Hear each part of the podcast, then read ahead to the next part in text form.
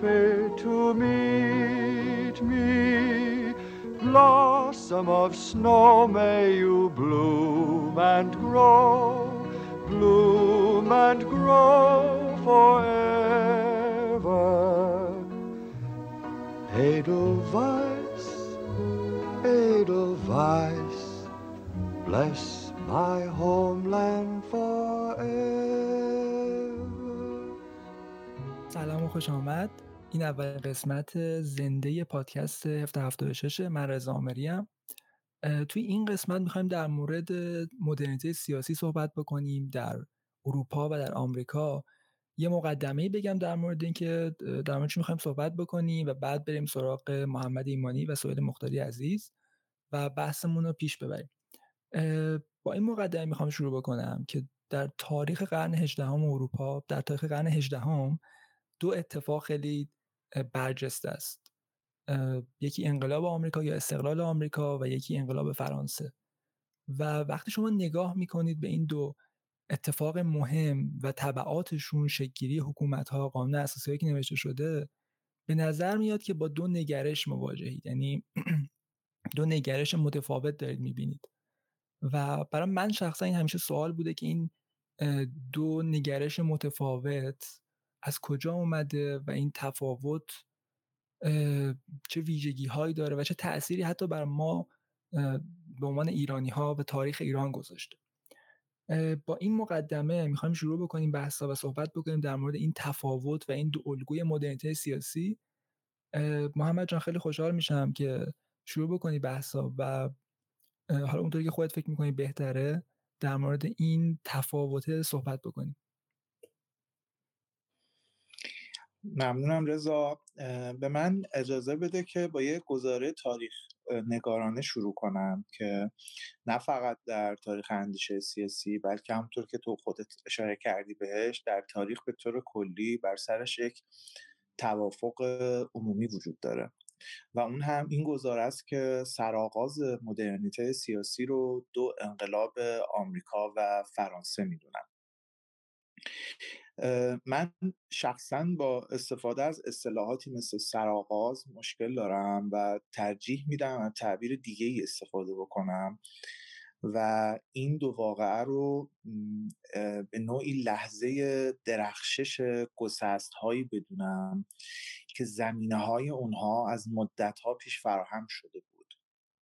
و این دو واقعه یعنی انقلاب فرانسه و انقلاب آمریکا به عنوان دو واقعه نشاندار تحقق این گسست‌ها رو به شکل خیره کننده‌ای به نمایش گذاشتن. و مجدداً اجازه بده همینجا، چون از تعبیر درخشش استفاده کردم، اضافه کنم که درخشش‌هایی که لزوماً همیشه درخشان نبودند و در یک مورد که جلوتر درباره‌اش صحبت می‌کنیم شاهد درخششی تیره هستیم، همچون یک زندان تاریک بزرگ که زندانیان اون برعکس زندانهای معمولی نه تنها نمیدونن در یک زندانخانه تاریک به سر میبرن، بلکه بر این باورن که وارد عصر روشنایی شدن. در هر صورت فارغ از دقت بخشی به اون گزاره‌ای که در ابتدا مطرح شد، من با پیام اصلی این گزاره کاملا موافقم. انقلاب آمریکا و انقلاب فرانسه لحظه زایمان تجدد سیاسی در تاریخ جهانی هست. البته خب این هم شاید ذکرش خالی از لطف نباشه که تاریخ نگاری اروپایی تا همین چند دهه گذشته همیشه بیشتر و عمده توجهش معطوف به انقلاب فرانسه بوده، اما خب در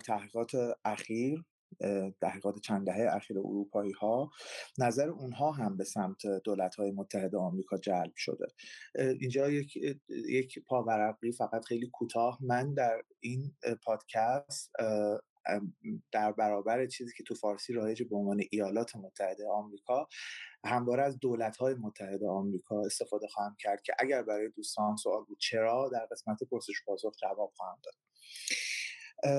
اینکه چرا اروپایی ها در چند دهه اخیر توجهشون جلب شده به آمریکا، من فکر میکنم یک دلیل عمدهش این هستش که پروژه مدرنیته اروپایی در قرن 20 شکست خورد و ما همه شکستش رو دیدیم. اما در برابر شکست مدرنیته اروپایی ما تداوم یا حالا پیروزی و تداوم مدرنیته آمریکایی رو شاهدش هستیم. این دو تعبیری که به کار بردن، یعنی مدرنیته اروپایی و آمریکایی، یا دقیق‌تر از این به بعد دو اصطلاحی که جعل کردم تا بتونم با اونها یک موضوع مهم رو مطرح بکنم، اصطلاح مدرنیته کانتیننتال و مدرنیته آتلانتیک، دو تعبیری هستن که تو این پادکست بیشتر میشنویم و منم سعی میکنم بیشتر دربارشون صحبت بکنم. مدرنیته کانتیننتال و مدرنیته آتلانتیک صرفاً دو تا تجربه تاریخی نیستن، دو سنت در تاریخ سیاسی و اندیشه سیاسی مدرن هم هستن که در دو مسیر جداگانه عصر جدید رو وارد دوران مدرن خودش کردن. جالب اینجاست که اگه به سرآغازهای این دو انقلاب، انقلاب فرانسه و انقلاب آمریکا برگردیم، از همون اوایل میتونیم این دو مسیر جداگانه، این دو سرآغاز متفاوت رو ببینیم. و جالبتر این که از همون ابتدا نویسندگان مهمی مثل ادموند برک در انگلستان یا فردریش گنتس در آلمان دو نگاه و دو ارزیابی کاملا متفاوت از این دو انقلاب داشتن. در حالی که به استقبال انقلاب آمریکا رفتن، علیه انقلاب فرانسه مواضع تند و انتقادی صریحی گرفتن. من مایلم قبل از این که وارد شمردن یا بررسی تفاوت‌های بنیادین این دو انقلاب بشم، به دو سه شباهت ظاهری یا اسمی بین این دو انقلاب اشاره بکنم که اینها هم در نوع خودشون جالب هستن. اولین مورد که ما در هر دو انقلاب شاهدش هستیم، تولد جمهوری‌خواهی مدرنه. اگرچه مفهوم جمهوری در آمریکا تمایز اساسی با سرنوشتی که همین مفهوم در انقلاب فرانسه پیدا کرد داره، اما یک شباهت هم با اون داره و اون هم این که هر دوشون از مفهوم کلاسیک جمهوری متمایز میشن. مفهوم کلاسیک جمهوری همطور که دوستان میدونن به یک واحد سیاسی کوچیک دلالت داره و این رو تو مشاجره‌ای که مونتسکیو و روسو داشتن هم شنیدیم. اما این مفهوم جدید جمهوری رو به واحدهای سیاسی بسیار بزرگی اطلاق میکنه که شاید اگر بخوایم دقت مفهومی قدما رو داشته باشیم، درست‌تر این باشه که اونها رو امپراتوری بدونیم یا بخونیم. شباهت سوری دومی که بین این دو انقلاب وجود داره این هستش که پس از این دو انقلاب اندیشه سیاسی کانستیتوشنال میشه، یعنی دیگه نظام سیاسی بدون قانون اساسی موضوعیت نداره، یا به تعبیر دیگه کسی راجع به نظام‌های سیاسی بدون قانون اساسی صحبت نمی‌کنه، دیگه به اون شکل نیست. در صورتی که خب ما می‌دونیم قدما در بحثی که راجع به نظام‌های سیاسی می‌کردن لزوماً یک بحث کانستیتوشنال به معنی مدرن کلمه، یعنی نظام‌هایی که باید قانون اساسی داشته باشن، نمی‌کردن.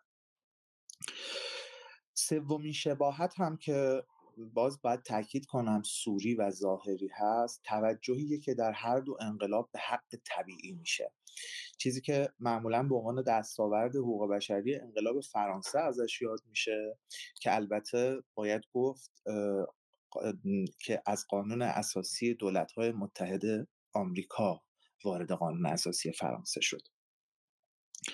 اگر به من اجازه بدید، من یه نکته ببخشید حتما بعد دوستان میخوان صحبت بکنن، اگه اجازه بدین یکم بحث جلو بره، در انتهای بحث با هم گفتگو خواهیم داشت و میتونیم سوالا رو مطرح بکنیم. ممنونم. اگر به من اجازه بدید دوست دارم قبل از این که تفاوت‌های بنیادین این دو تا تجربه قاره‌ای و آتلانتیک رو به بحث بذارم، یک تفاوت سوری مهم این دوتا انقلاب رو که اهمیت زیادی هم برای بحث ما داره اینجا مطرح بکنم. تفاوتی که خیلی تو چشمه و از بس تو چشمه به نظر من تا حالا بهش توجهی نشده. به نظر من علاقاده از خیلی وقت پیش باید بهش توجه می شده، یعنی باید محل پرسش می بوده، ولی نیست در هر صورت. و اون تداوم قانون اساسی آمریکا در برابر بی‌ثباتی قوانین اساسی فرانسه است. ما به تجربه فرانسه که نگاه بکنیم میبینیم که هر چند سال یک بار و تا امروز فکر میکنم 14 بار قانون اساسی یا به تعبیر نظام سیاسی عوض کرده، یعنی 14 بار رژیم چنج اتفاق افتاده تو فرانسه، ولی قانون اساسی آمریکا بیش از 200 ساله که باقی مونده. چرا؟ به نظر من این یک سوال بسیار مهمه و البته مربوط به بحث ما که من در پایان این پادکست درباره‌اش صحبت خواهم کرد. فعلا تا اینجا اگر نکته‌ای هست رضا، سهیل، من با کمال میل میشنوم، اگر نه که من وارد بخش دوم صحبت هم بشم. آره، فکر کنم شباهت ها خیلی روشن بود دیگه، به خصوص بحث کانستیتوشن یا قانون اساسی که خب هر دو سمت اقیانوس آتلانتیک بهش تاکید دارن و فکر کنم بهتر باشه بریم سراغ تفاوت‌ها، جایی که خب خیلی بحث میتونه مهم باشه. بسیار خب، برخی از کسایی که این دوتا انقلاب رو بررسی کردن که نخستین اونها الکسی دو توکویل هست و مقایسه کردن، به درستی به این موضوع اشاره کردن که تأسیس جمهوری یا نظام سیاسی در آمریکا یا به تعبیر ما تحقق مدرنیته سیاسی در آمریکا توأم با یک انقلاب اجتماعی اقتصادی نبوده. یعنی آمریکا اگر انقلاب کرده یا اگر یک کانستیتوشنی رو پایه گذاشته، این انقلاب یک انقلاب سیاسی بوده بدون گذار از جامعه فئودالی، بدون اون تحولات اجتماعی اقتصادی که در فرانسه رخ داد. من فکر میکنم بر اساس دیدگاه توکویل و البته با تکیه به دلایل دیگه‌ای میشه اساساً اطلاق تعبیر انقلاب رو بر جنگ استقلال آمریکا و تأسیس دولت‌های متحد آمریکا زیر سوال برد، ولی خب چون اینجا نمیخوایم درباره مفهوم انقلاب صحبت بکنیم به بحثمون ادامه میدیم. اگر اینجا بله جانم که گفتی برای من جالب بود، به خاطر اینکه از برک نام بردی. ادموند برک فردیه که خب اون زمان عضو پارلمان بریتانیا بوده و انقلاب آمریکا رو دنبال می‌کرده و اساساً برک معتقده که چیزی که توی آمریکا اتفاق افتاده نه تنها انقلاب نیست بلکه نوعی حرکت ضد انقلابیه.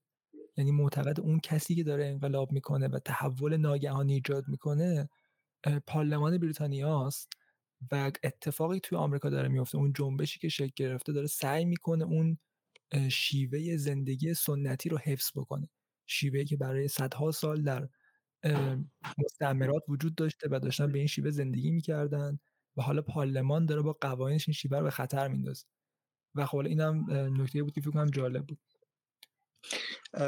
کاملا درسته و البته خب بعد اینجا اشاره کوتاهی هم به این بکنم که مفهوم انقلاب که اینجا برک داره ازش صحبت میکنه مفهومی هستش که با انقلاب فرانسه به نوعی جهانگیر شده و یک مفهوم کاملا جدید متمایز از مفهوم قرون وسطایی یا مفهوم قدیمی که مفهوم ریولوشن داشته.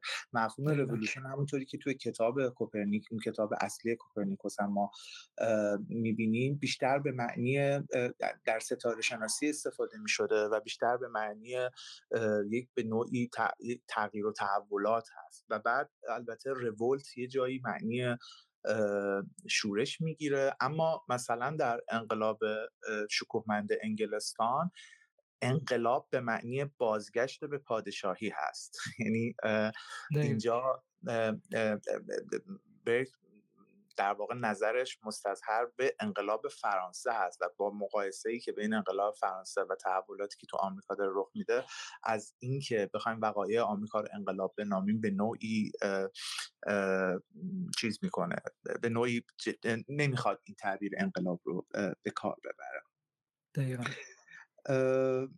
تفاوت‌ها در بین دو انقلاب معطوف یا خلاصه در در واقع تفاوت این که اروپا یک قاره کهنسال هست و آمریکا یک قاره جدید نمیشه خیلی بیشتر از اینها هست. اگه ما انقلاب آمریکا رو جنگ کلونی ها با کشور مادر یعنی با بریتانیا بدونیم، انقلاب فرانسه جنگ فرانسه با خودشه و مشخصاً اگر بخوایم دقیق‌تر بگیم انقلاب فرانسه جنگ روشنگری فرانسه علیه دین فرانسه است، جنگ جمهوری خواهی روسوی روبسپیری فرانسه علیه سلطنت فرانسه است و مهمتر جنگ تمرکزگرایان یا سانترالیست های فرانسه علیه فدرالیست ها یا کسانی که بر اون نظم قدیمی فرانسه که در اون قدرت متمرکز نبود هست.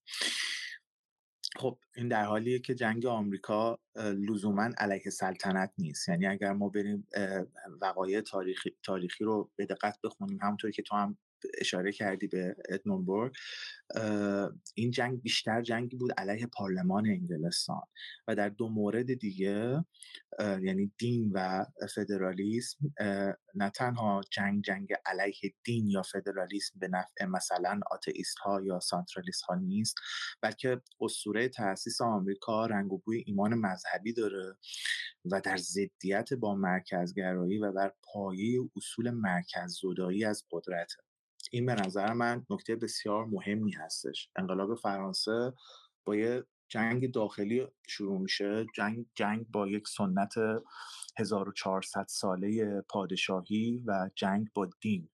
آمریکا بله درسته پادشاه نداشت و نه تنها جنگی با دین نداشت بلکه اساساً سرزمینی دینی بود و ارتباط بین دین و آزادی یا دقیق‌تر نهادهای دینی با آزادی در آمریکا یک ارتباط پیچیده و جالبی هستش که دین رو به کمک شهروندان و آزادی‌های اونها در برابر دولت تبدیل کرده، یعنی نهادهای دینی رو تبدیل کرده به پشتوانه‌ای برای افراد یا شهروندان در برابر دولت که الکسی دو توکویل در جلد 3 کتاب دموکراسی در آمریکا این موضوع رو به تفصیل تشریح کرده. کوتاه درباره رابطه دین و آزادی در آمریکا دوست دارم این نکته رو اضافه بکنم که شاید خیلی از ما ندونیم ماکس وبر نویسنده اون کتاب جار و جنجال اخلاق پروتستان و روح سرمایه‌داری که تز کانونی وبر هم بود، این ایده یا تز این کتاب رو در سفرش به آمریکا و مشاهداتش از جامعه آمریکا و همینطور مطالعاتش روی آثار بنجامین فرانکلین گرفت. کوتاه من دوست دارم اینجا شیفت بزنم به آمریکا و اینکه استقلال از کشور مادر یعنی انگلستان نمیتونه صرفاً با تکیه بر اون حق قدیم یا مگنا کارتا یا اعلامیه حقوق انگلستان بنا بشه. این حق طبیعی جدید به انسان به عنوان انسان به عنوان سوژه حق نگاه میکنه و این چون من قبلا خودم هم نوشتم و گفتم که همیشه وقتی ما دستاوردهای انقلاب آمریکا رو بررسی میکنیم خیلی اشاره میکنیم به کانستیتوشن و منشور حقوق بدون این که اعتراف بکنیم به این که اینها خودشون روی پایه‌های مگنا کارتا و اعلامیه حقوق انگلستان بنا شدن. این حرف درستیه، اما تفاوت‌های ظریف و بسیار مهمی هم بین طرز تلقی که از حق طبیعی در نظام حقوقی انگلستان وجود داره با نظام حقوقی آمریکا وجود داره که یک نمونهش همین موردی که من اشاره کردم، اینکه انسان به عنوان انسان سوژه حق میشه در واقع کانستیتوشن و بیل آف رایتس آمریکا. و من فکر میکنم به همین دلیل ما انقلاب آمریکا رو سرآغاز مدرنیته سیاسی میدونیم. چون این حق طبیعی برای انسان یه حق مدرنه. انسان قدمایی این حق طبیعی رو به این شکل نداره. یعنی به عنوان مثال ما در پلیس یونانی اینطور نیستش که انسان به عنوان انسان صاحب حق طبیعی باشه. همینطور در روم باستان فقط در واقع شهروندان صاحب مالکیت هستش که، یعنی شهروندان کیویتس ها هستن که صاحب حق طبیعی هستن و نه مثلا بردگان یا کسانی که شهروند نیستن.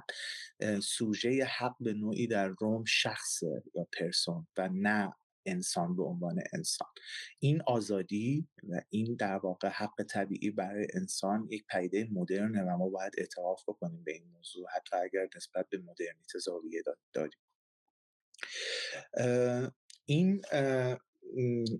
این در واقع زبان حقوقی جدید رو ما در اعلامیه استقلال که جفرسون به بهترین شکل اون رو این زبان حقوقی رو بیان کرده و همینطور در آثار نویسندگان مقالات فدرالیست و آنتی فدرالیست میبینیم. یعنی ما با یک زبان حقوقی جدیدی سر و کار داریم که این زبان حقوقی جدید رو ما جای دیگه‌ای نمیبینیم، نه در انقلاب فرانسه میبینیم و نه در خیلی از تحولات دیگه‌ای که در اروپای قاره اتفاق می‌افته. محمد جان، یه سوالی که من دارم اینه که بحث نچرال رایت یا حقوق طبیعی توی نوشته های فرانسوی‌ها یا انقلابیون فرانسوی، متفکران فرانسوی وجود داشته، چطوری بهش نگاه می‌کردن؟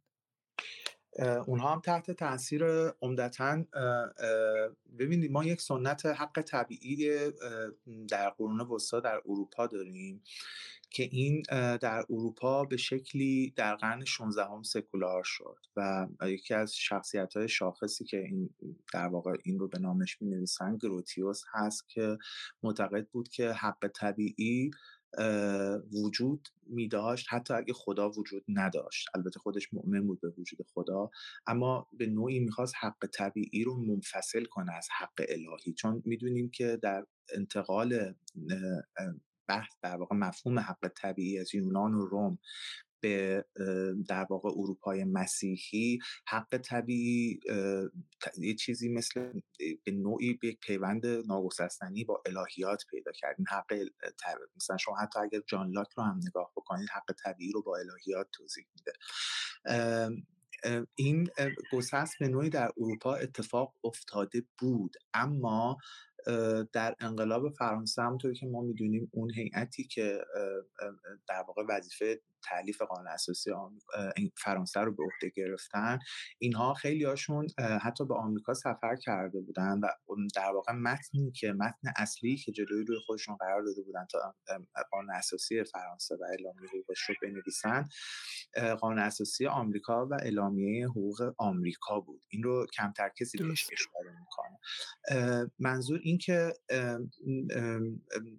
این حق طبیعی رو همچنان ما نمیتونیم، حق طبیعی که در فرانسه ازش صحبت میشه ما همچنان نمیتونیم در واقع که پدران بنیانگذار از حق طبیعی داشتن، چون که به عنوان یک مثال برابری هم جزو یکی از حقوق طبیعی در فرانسه فهمیده میشه و این ویژگی‌هایی که انقلاب فرانسه به حق طبیعی تحمیل میکنه به نوعی.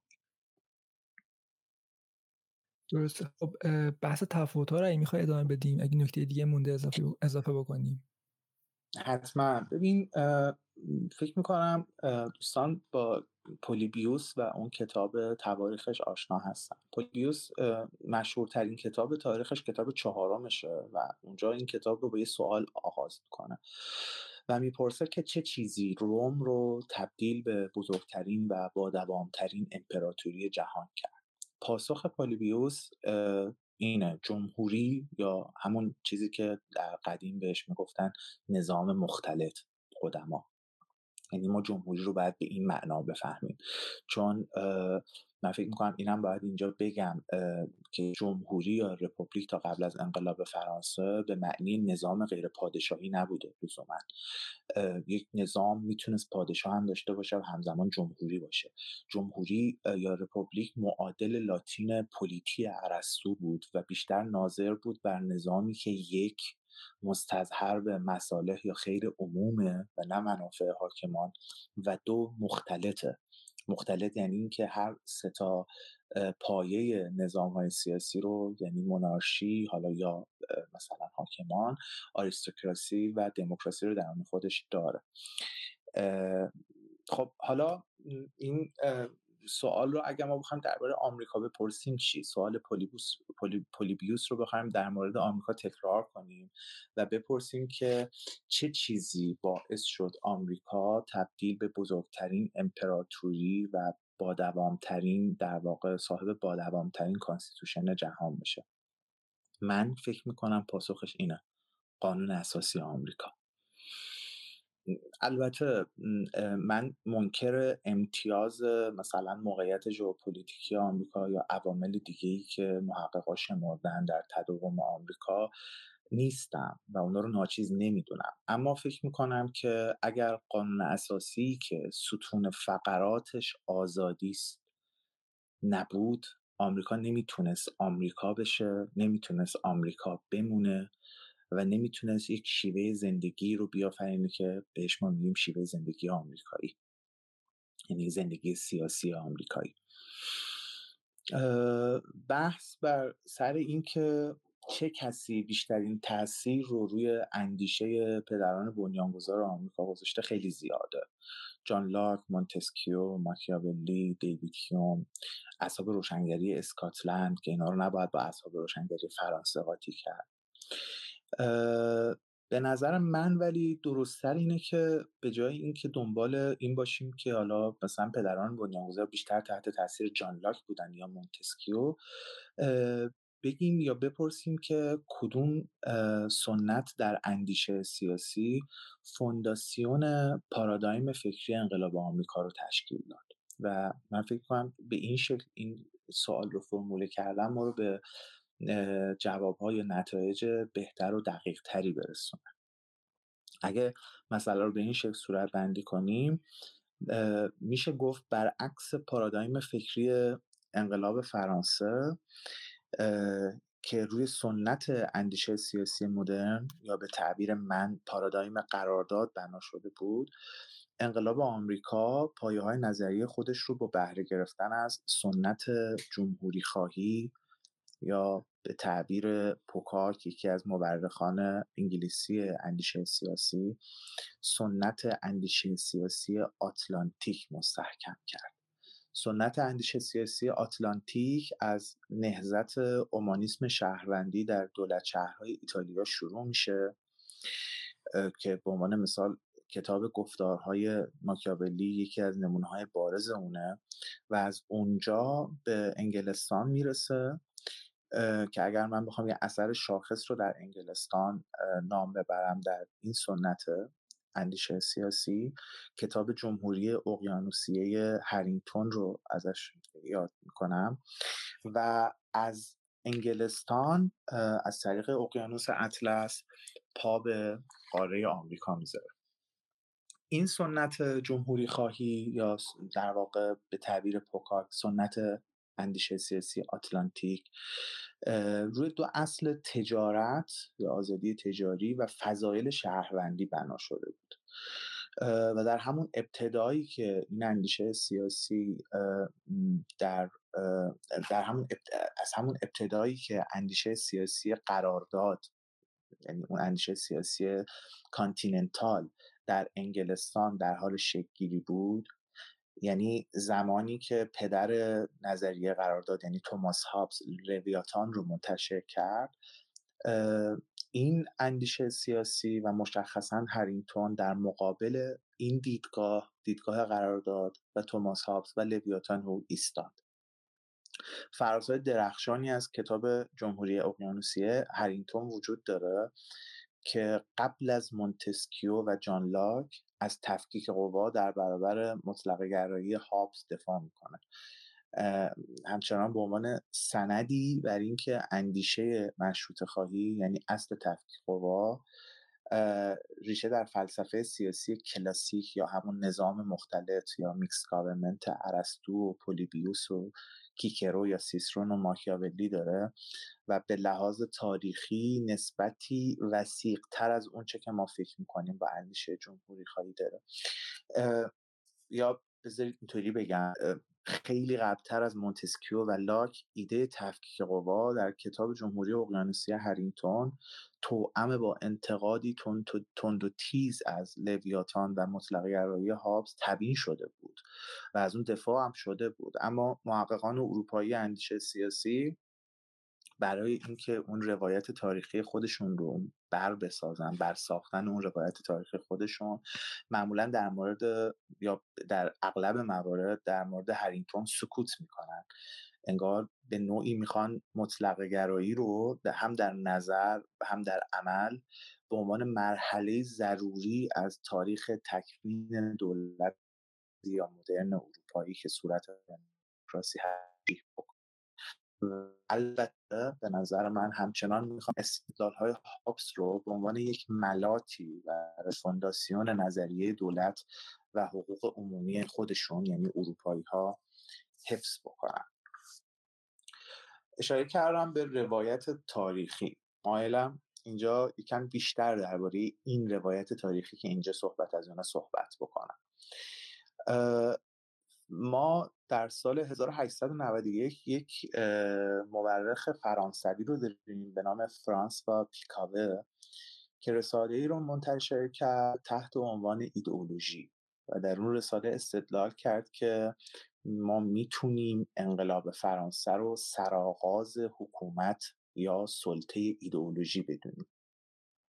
ایدئولوژی چیه؟ خیلی میشنویم در صحبت‌ها و مشاجرات سیاسی و کتاب‌هایی که درباره سیاست و اندیشه سیاسی نوشته شده. تعاریف زیادی از ایدئولوژی وجود داره، آگاهی کاذب یا سیستمی از ایده ها در انفصال از واقعیت که کوشیده میشه انسجام و پیوند منطقی ظاهری بین اون ایده ها برقرار بشه تا اون رو تبدیل به یک دستگاه باور و ایمان بکنه، چیزی شبیه به مثلا ایمان دینی که قابل رد و انتقاد هم نیست. من فکر میکنم میتونیم یا دوستان دیگه‌ای که تو این جمع هستن میتونن یه عالمه بر این تعریف‌های ایدئولوژی اضافه بکنن، اما من شخصا فکر میکنم در همه این تعاریفی که از ایدئولوژی میشه به یک نکته بسیار مهم اشاره نمیشه و اون این که یکی از ویژگی‌های همیشگی ایدئولوژی‌ها این هست که ایدئولوژی‌ها همیشه یک تفسیر جامع یا یک تفسیر کلی از تاریخ‌اند و جالب‌تر این که معمولاً در فرم سکولار شده‌ای از آخرت‌شناسی مسیحی. حالا این رو اگه دوست داشتید میتونیم درباره‌اش صحبت بکنیم. ایدئولوژی‌ها همیشه مدعی این هستن که دانشی رو در اختیار دارن که غایت و مقصد تاریخ رو میدونه و میتونه پیش بینی کنه. حالا غایت و مقصد تاریخ لزوما به این معنی نیستش که بگن مثل مارکس یا مثل فوکویاما بگن پایان تاریخ کجاست. مثلا میگن ما مطمئنیم اگر مثلا ایدئولوژی ما حاکم شود طی 10 سال یا 5 سال یا 20 سال مثلا فلانجا گلستان میشود، بهتر میشود چه. و اشاره بکنم فرقی هم نمی کنه واقعا که این ایدئولوژی ها ایدئولوژی مثلا کمونیسم و سوسیالیسم باشن، فاشیسم و ناسیونالیسم باشن، اسلامیسم و چه میدونم ایران شهری باشن یا حتی لیبرال دموکراسی فوکویاما. اگه دوستانی که در جمع ما هستن یا این پادکست رو میشنون تجربه گفتگو بحث با طرفداران ایدئولوژی‌های مختلف رو داشته باشن میدونن یا خیلی زود هم متوجه شدن که ماهیت این ایدئولوژی‌ها و سخنگویانشون تک‌گویانه، مقاوم در برابر تجربه، غیر قابل ابطال بودن و عصبانیت یا اگریسیو بودنه و فضایی که معمولاً ایدئولوژی‌ها و طرفداران ایدئولوژی‌ها در اون بحث می‌کنن همیشه یعنی بدون استثنا ذیل یک پرسش اصلی برای اون برای اون طرفداران ایدئولوژی ها قرار داره. ذیل این پرسش چه کسی علیه چه کسی، یعنی براشون کلن تمام بحث معطوف به یک جنگه که یک جنگ هم هست بین کسانی با کسانی. این اشاره میخوام حالا برگردم به اون نقل قولی که از اون مورخ فرانسوی کردم. اون مورخ فرانسوی ادعا کرده بود که در واقع با انقلاب فرانسه عصر حکومت یا سلطه ایدئولوژی ها آغاز میشه. یعنی ما میتونیم بگیم همزمان با پیروزی انقلاب فرانسه نخستین ایدئولوژی ها سر برمیارن که هنوز هم این ایدئولوژی ها با هم سر جنگ و دعوا نبرد دارن. نبردی که اگه بخوایم خیلی دقیق نگاه بکنیم ماهیتاً تفاوتی با جنگ‌های مذهبی اروپا در قرن 16 و 17 ندارن. یعنی انگار که همون جنگی که مثلا بین پیروان این شاخه مذهبی با اون شاخه مذهبی بود، حالا انتقال پیدا کرده به جنگ این ایدئولوژی با اون ایدئولوژی. اولین ایدئولوژی ها در انقلاب فرانسه ایدئولوژی ناسیونالیسم بود که حالا نمیدونم شاید بتونیم در ادامه درباره‌اش صحبت بکنیم. من نمیخوام الان چون اخیراً خیلی درباره ناسیونالیسم حرف زدم. یکی دیگه از این ایدئولوژی ها ایدئولوژی پروگرسیویسم بود. یعنی شما حتما شعارهایی رو امروز شنیدید هم تو فضای چپ‌های حالا آمریکا، اروپا و هم همچنین از انقلابیون اسلامگرای ایرانی، مثل این که مثلا به عقب بر نمیگردیم. حتما شنیدید این شعار به عقب بر نمیگردیم اولین بار در انقلاب فرانسه سر داده شده و در حقیقت کسایی که این شعار رو بعدها تکرار کردن به تقلید از انقلابیون فرانسه این شعار رو تکرار. این شعار به عقب بر نمیگردیم درون خودش متضمن یه سری معانی دیگه‌ای هم هست، مثل این که صحبت از یک آغاز جدیده، یعنی به عقب برنمیگردیم انگار یک چیز جدیدی آغاز شده. متضمن نوعی نگاه مسیحایی به تاریخه و باور به این که به مرحله‌ای رسیدیم که پیش از این در تاریخ بشر سابقه نداشته و انگار تاریخ از نو شروع شده. نمیدونم سهیل، رضا، اگر که تا اینجا کامنتی رو صحبت‌های من دارید خوشحال میشم بشنوم، اگر نه که من میتونم بحثم رو ادامه بدم. و حالا من دو تا نکته دارم، ببینیم سهیل هم نظری داره اگه میخواد نظرش رو بگه و بعد من. سلام به همه دوستان، خیلی استفاده کردیم طبق معمول از صحبت محمد و من دوست دارم بیشتر محمد صحبت کنه، ولی من دو تا نکته دارم در مورد خود در واقع انقلاب آمریکا و 1688، یعنی انقلاب با شکوه انگلیس و انقلاب فرانسه. اینا فقط اشتراک لفظی دارن، اشتراک لفظیشون به معنی نیستش که اصلا در راستای همدیگه قرار بگیرن. انقلاب با شکوه همونطور که محمد گفت یه انقلاب در واقع سلطنتی بوده و فقط حالا بعضی از اختلافات مذهبی اونها درگیر بوده. در مورد امریکا که اساساً ادامه اون ساختارهای انگلیسی بوده، ولی در فرانسه ما عملاً کنفیکون شدن جامعه رو شاهدیم. نکته‌ای که وجود داره اینه که در فرانسه خصوصاً از دوره قبل از انقلاب ما این دولت سانترال و دولت مرکزی خیلی قوی حداقل از زمان لویی 14 همو داشتیم، یعنی زمینه‌هاش تو فرانسه بوده. اساساً این مدل انقلاب من بعید میدونم میتونست در انگلستان اون زمان یا در حتی اون ایالت‌های 13 گانه آمریکا اتفاق میافتاد، یعنی اصلا زمینش وجود نداشت این مدل اتفاقاتی که در فرانسه افتاد.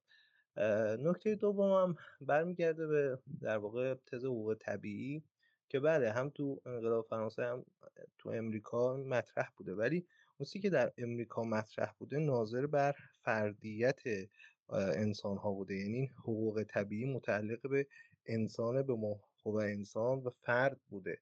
ولی در فرانسه به تبع اون در واقع ژان ژاک روسو و اون تز دموکراسی مطلق توده‌ایش این حقوق طبیعی در اون منتقل میشه به جمع، در یک معنا به اون دولت که مظهر اراده عمومی، یعنی شما تمام حقوقی که ممانع فرد داری رو به اون مجمع ملی یا به اون نماد اراده عمومی که در واقع حکومت و دولت و اینهاست که به نام مردم و به نام اکثریت قرار حکومت بکنه و حد و مرزی نداره منتقل میکنی. ولی در امریکا دقیقاً برعکسه، شما و حکومت همونطور که محمد هم گفت تو بحث اعلامیه استقلال به روشنی میگه این مسائل برای ما بدیهی است که حقوق طبیعی انسان‌ها یه حقوقی است که خداوند به اونها داده و یه چیزی نیستش که دولت بهشون داده باشه، حکومت داده یا فلان فرد و فلان شخص داده باشه. بنابراین حقوقی که انسان‌ها دارن حقوق الهی است. تو در واقع تز جان لاک هم همینه، حق طبیعی در واقع همون حق الهی و حق خداوندی که انسان‌ها دارن، حق حیات و حق مالکیت که مشتق از اونه. من میخواستم این دو نکته رو بگم و در ادامه حالا صحبت‌های دوستان رو بشنویم. من بیشتر مایلم در مورد ایران، خصوصا ایران قرن 19 صحبت بکنم، به لحاظ تاریخی که چرا اساساً فرانسه زیاد مطرح شده و فرانسه در فضای سیاسی ایران مخصوصا اون طبقه الیت مطرح شده و تاثیرش رو عملاً بر در واقع فضای واقعی ایران در برخورد با تمدن جدید گذاشته. مرسی. حالا که تو دو تا نکته گفتیم، هم دو تا نکته بعد اشاره کنم. اول اینکه آیا امکان داشت چیزی مثل انقلاب فرانسه در بریتانیا اتفاق بیفته یا نه، این خیلی سوال جالبیه. و اون زمان وقتی برک در مورد انقلاب فرانسه کتاب می‌نویسه، کتاب معروفش، به این خیلی فکر می‌کرده که اگه اون ایده هایی که توی فرانسه داره اتفاق میفته بیاد اینجا در بریتانیا چه بر سر ما میاد و چه اتفاقی میفته. و یکی از ترس‌های بزرگ ادموند برک دقیقاً همین بود. نکته اولی که میخوام اشاره کنم، محمد به این اشاره کرد که آزادی مفهوم کلیدی در قانون اساسی آمریکا و این سوال برای من ایجاد میشه که من اهمیت قانون اساسی رو قبول دارم و در این حال فکر میکنم سنت هم خیلی تاثیر داره، اون سنت بریتانیایی که برای صدها سال در مستعمرات وجود داشته. اما سوالی که دارم اینه که در فرانسه قانون اساسی آیا بر مبنای آزادی و حالا تفسیرهای مختلف از آزادی نبوده؟ و نکته‌ای که میخوام اشاره کنم در مورد بحث پروگرسیویسم یا ترقی خواهیه. یک کتابی هست به اسم Great Debate از یوال لوین، یک نویسنده آمریکایی، که میاد بررسی میکنه نگرش ادموند برک و تامس پین، دو فردی که همزمان در قرن 18 زندگی میکردن و نگرش‌های فوق‌العاده متفاوتی دارن. یعنی تامس پین جزو حامیان انقلاب فرانسه است، ولی از اون طرف برک جزو مخالفان سرسخت انقلاب فرانسه است. و حالا نکته‌ای که میخوام اشاره کنم، کتاب خیلی کتاب جذاب و مهمیه، ولی نکته‌ای که خیلی برام جالبه اینه که اساساً تامس پین نگاهش به اون دوران این بوده که ما به یک اینوویشن رسیدیم. یعنی این انلایتمنت یا این ایده هایی که داره اتفاق میفته مثل حقوق طبیعی یک نوع نوآوریه، در حالی که برک فکر میکرده این یک اِوولوشنه، یعنی یک تکاملیه از ایده هایی که وجود داشته و الان حالا این ایده ها به یک نقطه‌ای رسیده که ما امروز داریم نتایجش رو میبینیم. اینم فکر میکنم کتاب خوبیه و نکاتی که اینجا اشاره میکنه در مورد این دو نگرش میتونه خیلی برامون جالب باشه. حالا محمد جان اگه میخوای نکته‌ای داری اضافه بکن و بعد بریم سراغ ادامه بحثمون. مرسی رضا. اگه به من اجازه بدی صحبت از این پرسش که در انقلاب فرانسه یا مثل آمریکا آزادی مطمئن نظر بوده یا نه رو به بخش آخر صحبت هم انتقال میدم. و مرسی هم از سهیل. میخوام ادامه در واقع صحبت های سهیل رو بمونه بکنم و یک از قاره پیر و کهنسال اروپای سفری بکنیم به سرزمین آینده، یعنی به آمریکا. چون من فکر میکنم نکاتی که سهیل گفت نکات خیلی مهمی هستن، به اون تفاوتی که راجع به حق طبیعی در آمریکا و فرانسه و اینکه در فرانسه فرد موضوعیت پیدا نمیکنه بلکه بر اساس اون سنت روسویی انقلاب فرانسه ناظر بر جمع میشه که اون جمع از نظر روسو دولت هست. همونطور که سهیل به درستی اشاره کرد در اروپا، یعنی در اون مدرنیته کانتیننتال، حق طبیعی رو دولت هستش که به مردم میده، به مردم هم میده، یعنی همچنان ایده جمع‌گرایانه است، به فرد نمیده. و اینکه این دولت در واقع خدای روی زمینه، یعنی اروپایی‌ها که برای سالهای سال به خدا اعتقاد داشتن، این خدا سکولار میشه، میاد روی زمین، به قول هابز میشه خدای میرا، یا به قول هگل میشه خدایی که روی زمین راه میره، و این دولت هست که در نقش خدا این حق رو میده و میتونه هم بگیره از مردم. این خب طبیعتا در تضاد خیلی آشکاری وجود داره با در واقع کانسپت حق طبیعی در آمریکا که ناظر بر فرد و جلوتر بهش اشاره خواهم کرد. بریم به آمریکا و اینکه یعنی به جایی که دشمن مشترک اون 13 دولت، اون 13 دولت مستقل آمریکای شمالی، منجر به اتحاد اینها تحت قالب کنفدراسیون شده بود در اون سوی آتلانتیک و جنگ استقلال آمریکا رو رقم زده بود.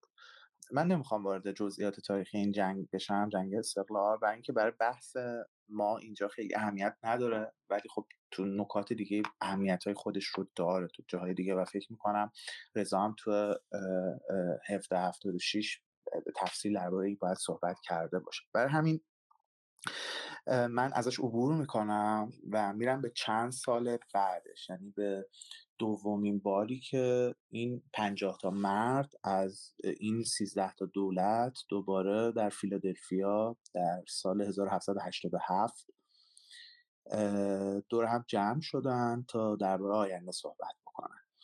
خب این تو این تاریخ دشمنی که کنفدراسیون دولت‌های 13گانه رو کنار هم جمع کرده بود، متحد کرده بود، دیگه وجود خارجی نداشت، شکست خورده بود و کنفدراسیون هم به استقلال رسیده بود.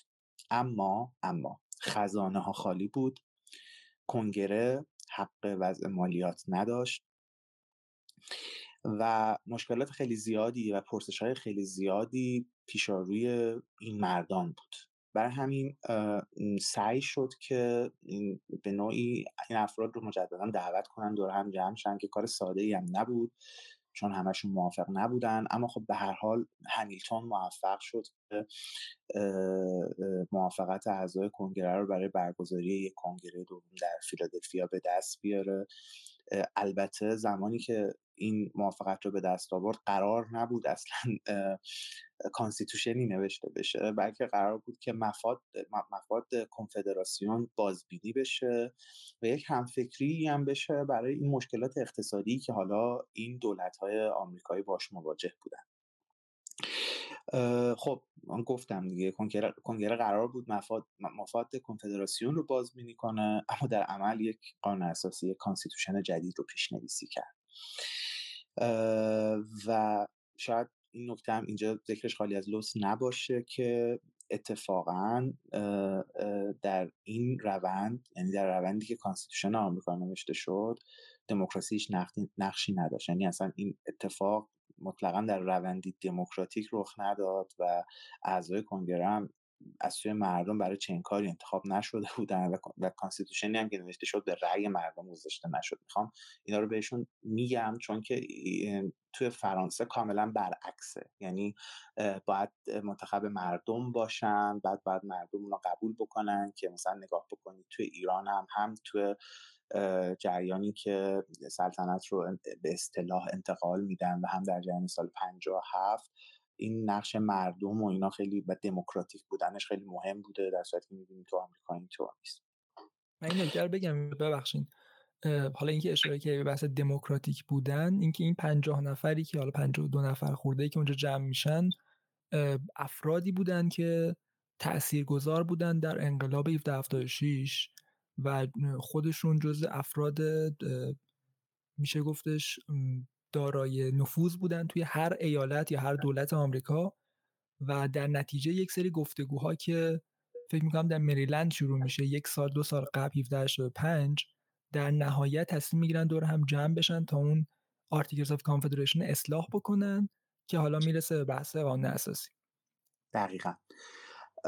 خب تو این کنگره دوم فیلادلفیا دو تا طرح مهم با هم رقابت جدی داشتن که میدونن دوستان. یکیش طرح مدیسون بود که از یک حکومت مرکزی قوی و قانونگذاری بر اساس میزان جمعیت دولت‌ها حمایت می‌کرد که مشهور شد به طرح ویرجینیا، و یکی هم طرح نیوجرسی که به موازنه برابر دولت‌ها تاکید داشت و همینطور به اینکه کنفدراسیون ادامه پیدا بکنه، بقا پیدا بکنه.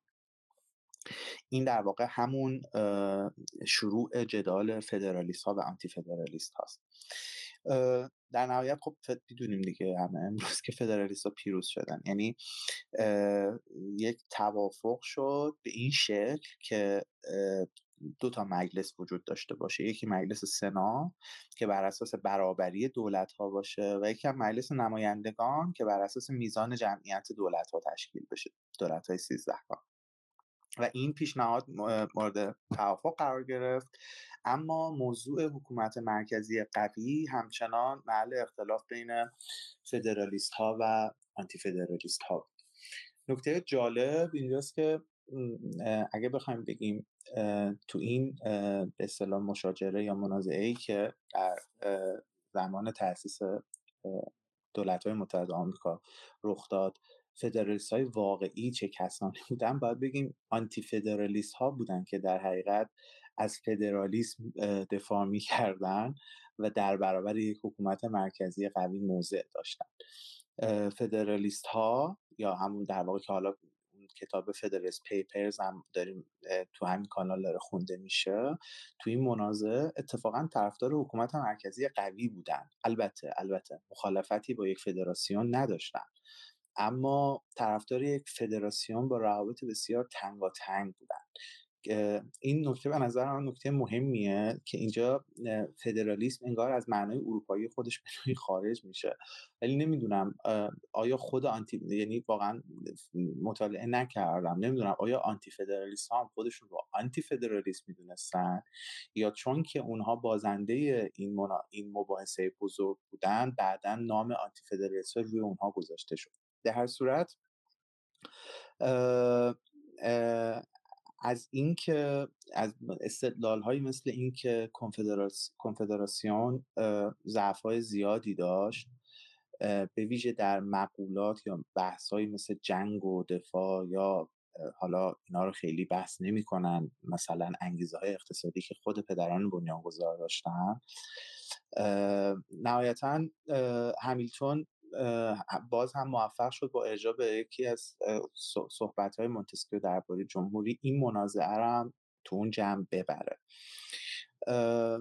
خب جزئیات بحثایشون خیلی طولانی میشه اگه ما بخوایم تا همین الان هم فکر می‌کنم نزدیک یک ساعت صحبت کردیم. من میرم به سمت جمع‌بندی صحبت‌ها. خیلی دوست دارم تو این صحبت ها حتما به این موضوع اشاره بکنم که آنتی فدرالیست ها متاسفانه در سایه فدرالیست ها و البته به ناحق چندان بهشون توجهی نمیشه، در حالی که اگه من میخوام صرفا به یکی از دستاوردشون که دستاورد بسیار بزرگی از اشاره بکنم، بیل آف رایتس هست که دستاورد آنتی فدرالیست ها بوده و شاید خیلی از ما ندونیم. آنتی فدرالیست ها مخالف حق بی حد و مرز اتحادیه یا هم دولت مرکزی برای مالیات بستن یا افزایش مالیات بودن، مخالف ارتش دائمی بودن، مخالف نابود کردن قانون اساسی دولت ها و همینطور پروسه دادگاه بدون دادگاه های سوگند خورده بودن. اینجا به نظرم رسید یه جور ادای دین به آنتی فدرالیست ها که یه مقدار راجع به اندیشه هاشون یک اشاره بکنم، چون همیشه درباره فدرالیست ها صحبت میشه.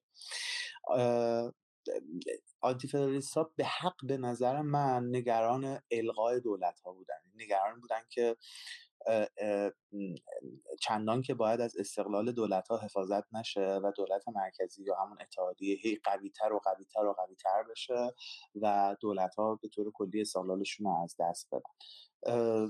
یا اگه بخوام به یه بیان دیگه همین رو مطرح بکنم، نگرانی اصلی آنتی فدرالیست‌ها این بود که به جای یک اتحادیه دولت‌ها یک دولت فدرال تأسیس بشه، یعنی یک دولت یک دولتی که متحد مثلا با چند تا زیر مجموعه خودش، نه اینکه اتحادیه‌ای از دولت‌ها باشه.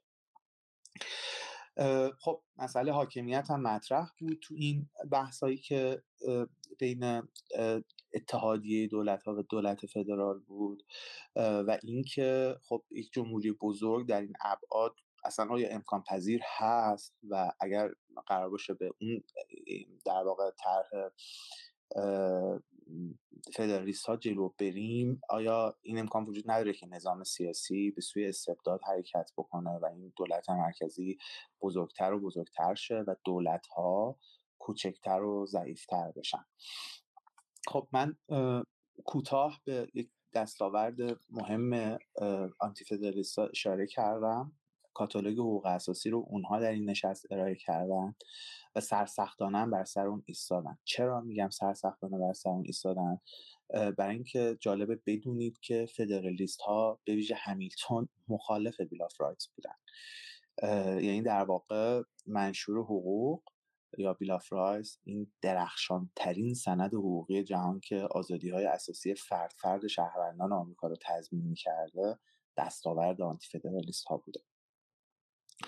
خب یه مجادله دیگه‌ای هم بین اینها بوده بر سر نقش دادگاه عالی و اینکه چه قدرتی حالا قراره قدرت دادگاه عالی رو کنترل بکنه. اینا همشون هر کدومشون موضوع یک پادکست جداگانه باشن. یا بحث مثلا نظارت مردم بر دادگاه عالی که اونم در نهایت با یکی از نقل قولی که همیلتون از مونتسکیو میکنه که مثلا دادگاه‌ها تو نظریه تفکیک قوا قدرت چندانی ندارن، اون دعوا به نوعی خاتمه پیدا می‌کنه. نکات گفتنی زیاده درباره منازعه فدرالیست‌ها و آنتی فدرالیست‌ها و همینطور درباره در واقع جزئیات مقالات بسیار مهمی که هر دو طرف منتشر کرد. اما خب چون زمان ما محدوده من می‌خوام صرفاً به یکی از اساسی ترین دستاوردهای این منازعه اشاره بکنم و وارد بخش پایانی صحبت هم بشم.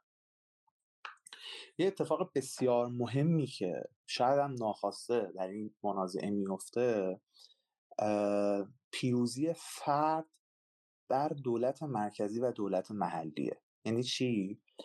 یعنی خب توضیح دادیم که اختلاف بین فدرالیست ها و آنتی فدرالیست ها بر سر چی بود؟ بر سر این بود که دولت مرکزی قدرت بیشتر داشته باشه یا دولت ها، دولت محلی، حالا ما میگیم اسمشون.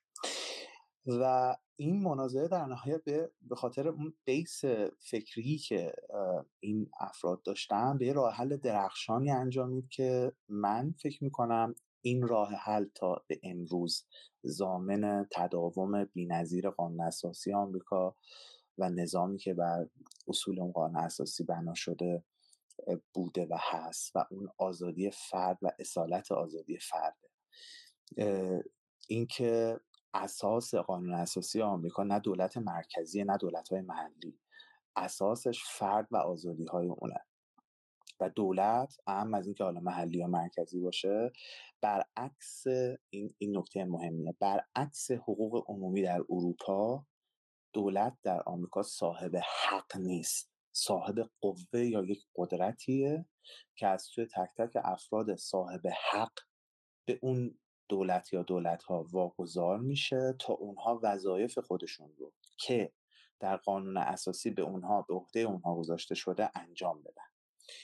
دقیق‌تر، دولت‌ها اعم از مرکزی یا محلی حق ندارن از حدود اختیاراتی که قانون اساسی در اختیار اونها گذاشته عدول بکنن یا فراتر برن یا مثلا اختیار جدیدی رو برای خودشون فراتر از اون تعریف بکنن. اما حقوق اساسی فرد شهروندان آمریکا فرای قانون اساسیه، حق طبیعی اونهاست که سهیل گفت با مثلا تولد از طرف خدا بهشون داده شده و این حق طبیعی بر فراز دولت یا دولت‌ها و بر فراز قانون اساسی قرار میگیره در قانون اساسی آمریکا.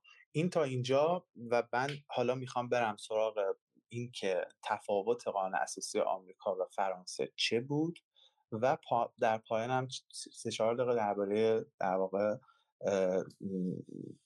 در واقع ایران و کلا درباره ایران دیگه، درباره ایران و ربطش به این موضوع صحبت بکنم. خوشحال میشم سهیل یا رضا اگر که کامنتی روی صحبت‌های من بذارید یا صحبت‌های خودتون، یا اگه اشکالی تو حرفای من بود، اشتباهی من کردم بگم. ممنونم. یه نکته من میخوام بگم، توی فصل قبلی من در مورد کتاب رندی بارنت صحبت کردم، Our Republican Constitution، و یه نکته که بارنت اشاره میکنه تو اون کتاب تفسیریه که از مفهوم حق حاکمیت داره و معتقده که در آمریکا حق حاکمیت پاپولار عمومیه، در اختیار مردمه، اما حق حاکمیت عمومی در آمریکا فردگراست، یعنی در نهایت یک فرد ارجحیت داره، حقوق یک فرد ارجحیت داره بر حقوق اکثریت مردم یا همه مردم. شاید بشه اینجوری نگاه کرد که در اروپا تفسیری که از حق حاکمیت دارن به خصوص در فرانسه یک نوع حق حاکمیت عمومی جمع‌گراست، حالا به قول شما خیلی انگار به اصالت فرد یا حقوق فرد اهمیت نمیدن یا ارزش قائل نیستن. میشه اینجوری نگاه کرد به نظرت؟ کاملا درسته، یعنی به نظر من روی نکته خیلی درخشانی دست گذاشته و خب ما میدونیم حق حاکمیت در اروپا پیش از در واقع این انقلاب‌هایی که رخ داد با شاه یا پادشاهان محلی بوده، یعنی اونا حاکمیت یا ساورنیتی داشتن. خب نظریه پردازاش هستن دیگه، هابز، جان بودن اینا، و بعد با روسو، یعنی روسو اولین کسیه که میاد میگه که خیر، حاکمیت یا ساورنیتی برای شاه یا شاهان نیست، برای مردمه. و اگه شما قانون اساسی فرانسه، بلژیک، آلمان رو نگاه بکنید، تو همون پریامبلش اولین یکی از اولین جملاتی که اومده اینه که حق حاکمیت از آن مردم است. این خیلی فرق داره با وید پیپلی که تو قانون اساسی آمریکا وجود داره، چون اونجا مثلا میدونید تو مطالعه که ما رو قانون اساسی ها انجام میدیم این نیستش که مثل روزنامه برداریم بخونیمشون، گاهی اوقات یک کلمه کم و زیاد میتونه اساساً دو تا کلمه که شبیه هم هستن تو پیرامبل مثلا اینا رو از اساس ببره مقابل هم حتی قرار بده، یعنی اونجا هم پیپل اومده، اینجا هم مثلا فولک اومده به عنوان مثال، ولی اونجا به اون پیپل حاکمیت داده نشده بلکه به فرد افراد شهروندان دولت متحد آمریکا این حاکمیت داده شده.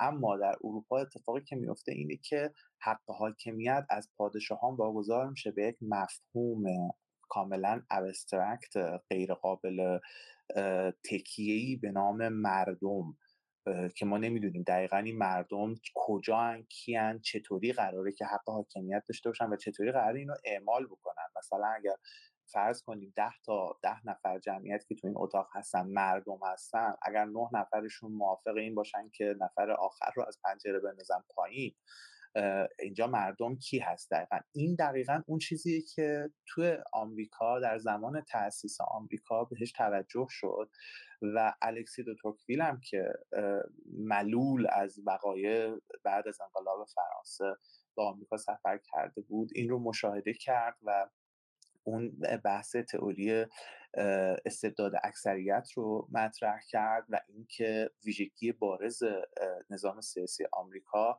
این هستش که از حقوق اقلیت‌ها، یعنی از حقوق فرد دفاع می‌کنه، در حالی که در دموکراسی فرانسوی یا در اروپا همیشه این اکثریت هستش که برنده میشه. شما تصور بکنید که اگر اکثریت قرار باشه رأیش به خاطر اینکه اکثریت هست تبدیل به یک حق یا یک قانون بشه، به عنوان مثال تو افغانستان یا ایران چه اتفاقی خواهد افتاد؟ یه مثال، مثلا اگر اکثریت تصمیم بگیرن که همه بهائی‌ها رو بندازن تو دریا، یا اقلیتی هستن بهائی‌ها دیگه، یا مثلا چه میدونم اقلیت‌های دیگه‌ای که وجود دارن، مهمترین ویژگی قانون اساسی آمریکا اینه که تک تک افراد رو صاحب این حق میدونه، صاحب این حاکمیت میدونه. هر فردی در جایگاه خودش صاحب یه قدرت فوق‌العاده‌ای هست و میتونه علیه دولت محلی، علیه دولت مرکزی، میتونه علیه همه شکایت بکنه. میتونه بگه من این بخش از قوانین رو حتی قبول ندارم، چیزی که در اروپا غیر ممکنه. دقیقاً این سازوکاری که وجود داره که یک فرد در آمریکا میتونه به دیوان عالی بره، به سوپریم کورت بره و در مقابل مثلا دولت فدرال با این عظمت شکایت بکنه و بگه مثلا یک قانونی، یک مصوبه‌ای حقوق منو نقض کرده. من از نظرم خیلی تجربه، حداقل برای من به عنوان فردی که تو ایران داریم مثلا میبینه، خیلی تجربه شگفت انگیزیه. باورش خیلی سخته که سوپریم کورت یک فرد گاهی خود ارجح میدونه برای یک دولت محلی یا فدرال. این نکته مهمیه. اگه موافق باشی بریم سراغ جنبندی و بحث ایران، تأثیری که روی ایران داشته. فکر میکنم سهیل میخواد این نکته‌ای بگه چون میکروفونش رو باز کرد. صحبت دوستان در رابطه با مفهوم حق، این حق مردم و حاکمیت مردم، فکر میکنم یه مفهوم خیلی خیلی عجیب غریبه، چون گفته شده که شما حتی در برابر یک پادشاهی که مستبد و ظالم باشه، یک فرد یا یک گروه شخصیت کاملا مستقل داره. یعنی شما میتونید به خاطر شخصیت مستقلی که در برابر شاه دارید در واقع بیایید و اقدام بکنید، نمیدونم بکشید شاه رو، ترور بکنید، امثال ذالک در طول تاریخ بارها اتفاق افتاده. ولی وقتی شما جزئی از مردم هستی، دیگه عملا در برابر اون تصمیماتی که حکومت مردمی میگیره یا حکومت اکثریت میگیره هیچ پناهگاهی نداری، چون خودت عملا جزئی از همون حکومتی و هر کاری که حکومت میکنه و هر کاری که اون دولت به قول معروف دموکراتیک میکنه کاریه که داره در واقع انگار تو داری انجام میدیش، فرقی نداره. به خاطر همین شما در حکومت‌های دموکراسی مطلق و دموکراسی توده‌ای هیچ در چیزی ندارید، هیچ حفاظی ندارید. یعنی هر آن و به هر شکلی میتونه حقوقت رو از بین ببره و این کار رو هم تماما به نام مردم و به نام حاکمیت مردم انجام میده. این نکته اول. یه نکته دیگه هم میخواستم بگم فراموش کردم، ولی من بیشتر بحثم رو میخوام بذارم روی حالا در تکمیل صحبت های یه نکته هم میخواستم بگم در مورد این که کاری که فدرالیستا با ضد فدرالیستا کردن مثل کاریه که پهلوی با قاجار کرده. ولی من میخوام حالا در ادامه این بحث تاریخ چیز رو بگم، تاریخ ایران رو تو قرن 19 حالا در تکمیل صحبت‌های محمد و رضا که چرا واقعا فرانسه مطرح شده و فرانسه بولد شده. من یه چیزی بگم بعدش بریم اونجا. حیف میاد واقعا تا اینجا اومدیم. یه نکته محمد اشاره کرد، اینکه در فرانسه حالا اون مدرنیته یا اون تحولی که اتفاق افتاد اومد همه اون نهادهای جامعه رو از بین برد. یعنی به دین حمله کردن، به اجتماعات محلی حمله کردن، به خانواده، به همه چیز حمله کردن. و این دقیقاً چیزی که برک اشاره میکنه، به اینکه بین فرد و حکومت یک بافر باید وجود داشته باشه و اون بافر همین نهادها هستند. یعنی اگه دین، خانواده و اجتماعات محلی، بازار، وقتی این نهادها از بین میره، عملا یه فرد میمونه در مقابل یک هیولای به اسم حکومت یا دولت. همین کارا هم البته به نام مردم و حاکمیت مردم و اون تز روسویی انجام شده. یعنی تمام این ترورهایی که تو انقلاب فرانسه کردن، تمام این اتفاقات، کلیساها رو دولتی کردن، یک کشور کاتولیک رو لایک کردن و همه چیز رو کنفیکون کردن، همه رو در واقع اون مجمع ملی و یا اون مجلس نمایندگان به نام مردم و به نام اراده اکثریت انجام داد. و تو آمریکا ما هم چیزی نمی‌بینیم. یعنی تو آمریکا ما نمی‌بینیم که تحولی که اتفاق میفته بخواد این نهادهای بافر رو از بین ببره. حتی میشه گفت که این نهادهای بافر شاید تقویت شدن و شاید بهتری پیدا کردن. محمد جان اگه نکته‌ای داری؟ آره، من فقط دوست دارم رو اون کامنت سهیل که گفت کاری که آن فدرالیست و آنتی فدرالیست کردن مثل کاری که پهلوی با قاجار کرد بگم که نه، من موافق نیستم. کاری که پهلوی با قاجار کرد مثل این میمونه که روبسپیر پاشه بره آمریکا و یک نظام سانترالیستی که تمام همون نهادهای بافر رو به قول رضا نابود میکنه تو آمریکا ایجاد بکنه و بیشتر شبیه این میمونه. چون هر چقدر ما تو بین آنتی فدرالیست‌ها و فدرالیست‌ها بخوایم سمت آنتی فدرالیست‌ها بیستیم، بازم فدرالیست‌ها رو باید بذاریم رو سرمون در مقابل سانترالیست‌های فرانسوی. کاملا موافقم. خب حالا من فکر میکنم با توضیحاتی که دادم تا حدودی لااقل این مشخص شد که ستون فقرات یا اون بیس یا اون اساس قانون اساسی آمریکا آزادی هستش، آزادی فرد هستش. در مقابل اگرچه کلمه هایی مثل آزادی و حالا چه میدونم حقوق و چه اینها تو قانون اساسی فرانسه یا تو قانون اساسی های بعدی که تو اروپا به تبعیت از قانون اساسی فرانسه نوشته شد و همینطور قانون اساسی ایران که از قانون اساسی بلژیک نوشته شد اومده، اما ستون فقرات این قانون اساسی ها که خودمون تو بحثمون شاید ناخودآگاه بهش اشاره کردیم مردم هست و نه آزادی. و این دلایل زیادی داره، اما دلیل عمدهش اینه که فرانسوی ها اگرچه مونتسکیو همشهریشون بود ولی برعکس آمریکایی ها که رفتن سمت مونتسکیو، فرانسوی ها رفتن سمت روسو و روبسپیر. و روسو هم کسی بود که در واقع با کلیدواژه‌هایی مثل اراده عمومی و دموکراسی و حاکمیت مردم میشناسیمش، که همون موقع هم که انتقاد شد ازش که این حاکمیت مردم آخه یعنی چی؟ چطور میتونن مردم حاکمیت داشته باشن؟ مردم مثلا ما وقتی میگیم دولت به عنوان مثال یا پادشاه یه شخصیتی که مشخصه، ولی خب مردم کیه؟ کجان؟ و حالا نمیخوام وارد جزئیات کتاب قرارداد اجتماعی بشم، میشه یه بار جداگانه درباره‌اش صحبت کرد، اما موضوع اینه که در قانون اساسی فرانسه به جای اینکه آزادی مبنا و اساس قانون اساسی قرار بگیره، مردم و اراده عمومی مردم مبنا و اساس قانون اساسی قرار گرفت.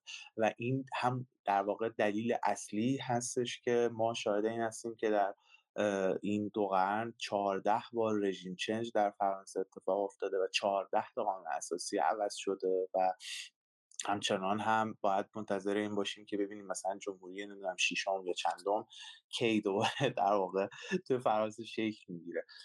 این نکته بسیار مهمی هست، یعنی تفاوت بین دو تا بیس قانون اساسی است که با مطالعه سرسری این دو تا قانون اساسی ها متوجهش نمیشیم، بلکه باید وارد ظرایف این قانون اساسی ها بشیم که فقط هم وقتی میتونیم وارد ظرایف این قانون اساسی شون که زمینه‌هاشون رو مطالعه بکنیم. یعنی صرف مطالعه خود قانون اساسی چیزی به ما نمیگه، ما باید بریم بحثایی که قبلش شده رو بخونیم تا بتونیم قانون اساسی رو درست‌تر و بهتر بخونیم، بفهمیم و تفسیر بکنیم.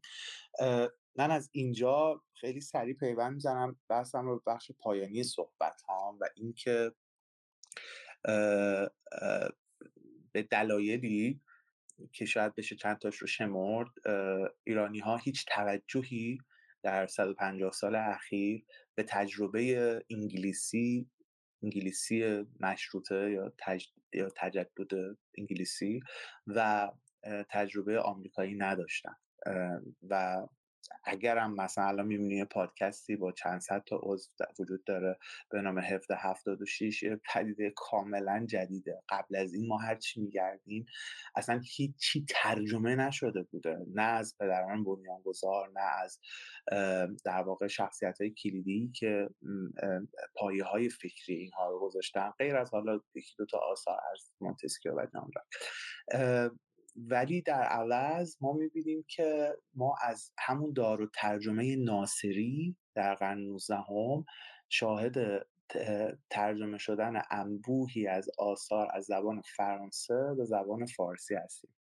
مقررخوان معمولا میگن که یکی از دلایل این تبادل فرهنگی خیلی اینتنسیوی که بین ایران و فرانسه وجود داره برمیگرده به معادلات بین‌المللی، به ویژه اتفاقاتی که تو قرن در واقع اواخر قرن 18 و تو قرن 19 اتفاق افتاد و اون جنگ‌های مثلا ایران و روسیه و کمکی هستش که اون موقع فرانسه به ایران کرد که نکرد حالا بازم، ولی خب در مجموع این حالت به وجود اومده بود تو بین در واقع بزرگان و صاحب منصبان ایرانی که انگلستان و روسیه دشمن ما هستند و بنابراین فرانسه دوست ماست و به همین دلیل هم اعزام دانشجویان از همون دوره عباس میرزا حالا برای آموزش نظامی و بعد جلوتر در دوره ناصری برای آموزش‌های مثلا دیگه در 95%، 96%، تو دوره‌های 99% موارد به فرانسه بوده. یعنی به اصطلاح کسانی که قرار بود نخبگان حالا گذار ایران به یک وضع جدیدی بشن، اینها همشون به فرانسه اعزام شدن که اونجا تحصیل بکنن و از همون موقع ها هم این تاثیر در واقع فرانسه و فرهنگ فرانسوی و ورود حتی واژگان فرانسوی به ایران میبینیم. خیلی شدیدترش در همسایگی ایران در عثمانی که بعداً شد ترکیه وجود داشته. این ماجرا با اینکه حالا بعدها خب خیلی ها رفتن آمریکا درس خوندن، انگلستان درس خوندن، جای دیگه درس خوندن، تغییری نکرد. یعنی شما اگر فضای حقوقی های ایران رو ببینید، یعنی کسایی که علم حقوق تحصیل میکنن تو ایران یا به هر حال نخبگان منور فکران مشروطه بعدتر جلوتر حتی در جریان تدوین قانون اساسی جمهوری اسلامی نگاه بکنید، میبینید که اینها به شدت آدم‌های فرانکوفیلی هستن و در فضای فرانسوی فکر کنن، در فضای فرانسوی حقوق یاد گرفتن. من تو اوایل صحبت‌ها اشاره کردم به این که ما تو اروپا، تو حقوق‌های اروپایی، حالا فرقی نمی‌کنه تو کدوم نظامش، دولت‌ها صاحب حقن. اصلا حق عمومی که ما ترجمه داریم تو فارسی میگن حقوق عمومی، ترجمه دقیقش میشه حقوق دولت‌ها. یعنی دولت‌ها صاحب حق هستن و این دقیقاً در نقطه مقابل صحبتیه که درباره قانون اساسی آمریکا کردیم که دولت‌ها توش صاحب قوه‌اند و نه حق. این بسیار نکته ضعیف و مهمی هست، چون که کلاً اون فضایی که به دولت‌ها در اروپا میده رو از بنیان متمایز میکنه از فضایی که دولت‌ها در آمریکا دارن به لحاظ اختیاراتی که قانون اساسی بهشون میده. و یعنی رسیدیم به دو تا کلید واژه در واقع، دولت و ملت، که یه قدرت خیلی فوق‌العاده‌ای تو تجربه فرانسوی تجدد یا مدرنیته دارن و جالبش اینه که در دو سده گذشته همیشه بی‌ثباتی به وجود آوردن و مشکلات خیلی زیادی داشتن. میگم ما ثبات نمیبینیم توی اروپا، کافیه خیلی کوتاه برگردیم نگاهی به قرن 20 بندازیم ببینیم قرن 20 چه بلایی بر سر دنیا آورد. ما دیگه دوستان خودشون بهتر از من میدونن که چه فجایعی رخ داد تو کل دنیا و بیش از 100 میلیون آدم قربانی شدن در جنگ‌های جهانی اول و دوم و همه اینها هم جنگ‌هایی بود که ریشه‌های ناسیونالیستی و ایدئولوژی‌هایی که از انقلاب فرانسه برخواسته بودن داشتن. یه چیزی دوست دارم بگم، چون اشاره کردم به جنگ‌های خونین اروپا و میدونم وقتمون کمه، اما دوست دارم بگم درباره انقلاب فرانسه، چون در فرانسه حالا گفتیم اونا تاریخ رو حتی از نقطه صفر آغاز کردن بعد از انقلاب و قربانیان زیادی داشت. شنیدید که گیوتین و اینها، همیشه تو کتاب‌های تاریخی به 17,000 تا اعدام و 300,000 تا زندانی به عنوان قربانیان این انقلاب اشاره میشه که همین این خودش رقم وحشتناکیه بر اساس جمعیت اون موقع. اما کمتر کسی هستش که به قیام سلطنت طلبان در فوندی اشاره بکنه، قیامی که بین 170 تا 200,000 و بنابر سری منابع جدید بیش از 300,000 قربانی به جای گذاشت که از میان این 300,000 130,000 تا از این قربانی ها شهروندان معمولی و نظامی هایی بودن که طرفدار سلطنت بودن، طرفدار بازگشت سلطنت بودن. و جالبتر این که بسیار از محققای اروپایی این قتل عام یا گنوساید وسیع مردم فرانسه و که همراه بود با غرق کردن بیش از 100,000 نفر در رودخانه ها رو به دست جمهوری اول، برای اعاده حیثیت از انقلاب فرانسه، انقلاب خونین، به نوعی چی میگن چیز میکنن، لاپوشونی میکنن. و اگر نگاه بکنیم پیش از مائو و استالین و هیتلر پیشگام قتل عام‌های صدها هزار نفری انسان‌ها برای تحقق یک ایدئولوژی، برای راه‌اندازی کارخانه آدمسازی یا خلق انسان ترازنوین در حقیقت انقلاب فرانسه بوده و هیتلر و استالین و مائو پیرو این بودن. و ولی خب متاسفانه میگم خیلی از مورخان این رو میگن نمیتونیم بهش بگیم گنوساید و از قضا استدلال‌هاشون فرقی با استدلال فاشیست‌ها و کمونیست‌هایی که قتل عام آلمان نازی و شوروی و چین کمونیستی رو توجیه میکنن نداره. من تا همینجا صحبتام رو جمع میکنم با یک جمله و اون یعنی یک پاراگراف و اون هم این که متاسفانه در 150 سال گذشته ایرانی‌ها تنها و تنها نگاهشون معطوف به تجربه تجدد فرانسوی بوده. ما شاهد این هستیم که چقدر توی ایران روی ناسیونالیسم ملی‌گرایی ماناف داده میشه، شاهد این هستیم که چقدر هنوز با علیرغم فاجعه‌هایی که مدل نیشن استیت و مدل حکومت سنترالیستی در ایران به بار آورده همچنان به عنوان یک نسخه درمان، نسخه دوای همه دردها، شفابخش همچنان داره معرفی میشه، علیرغم اینکه تمام مشکلات و مسائلی که تا به امروز ایران یعنی تو هیته سیاسی و ساختار سیاسی دوچارش شده، اهم از به قدرت رسیدن اسلامگرایان در سال 57، اهم از نابودی کشاورزی ایران در اصلاحات ارضی چوچه، همه نتیجه مستقیم سانترالیسم و الگوبرداری از مدل نیشن استیت فرانسوی بوده. و جالبتر این که دوستان میان میگن که راه حل خروج از این بحران و وضعیتی که ایران حاکمه تشکیل یک نیشن استیت و یک دولت مرکزی قدرتمند سانترالیستی که این از عجایبیه که واقعا فقط گفتم دوست داشتم تو این صحبتام راجع به ایدئولوژی حرف بزنم و توضیح بدم. از این دوستان برمیگرده که از تاریخ یک ایدئولوژی ساختن و چیزی جز ویرانی در 150 سال اخیر ایران از خودشون به جای نذاشتن. خیلی ممنونم محمد جان. سهیل هم فکر میکنم در مورد این قضیه نظرش رو بگه، جالب بشه. آره. من میخوام تو این بخش یه مقداری بیشتر صحبت کنم، یعنی از یه کامنت پاراگراف باشه، کامنت نباشه.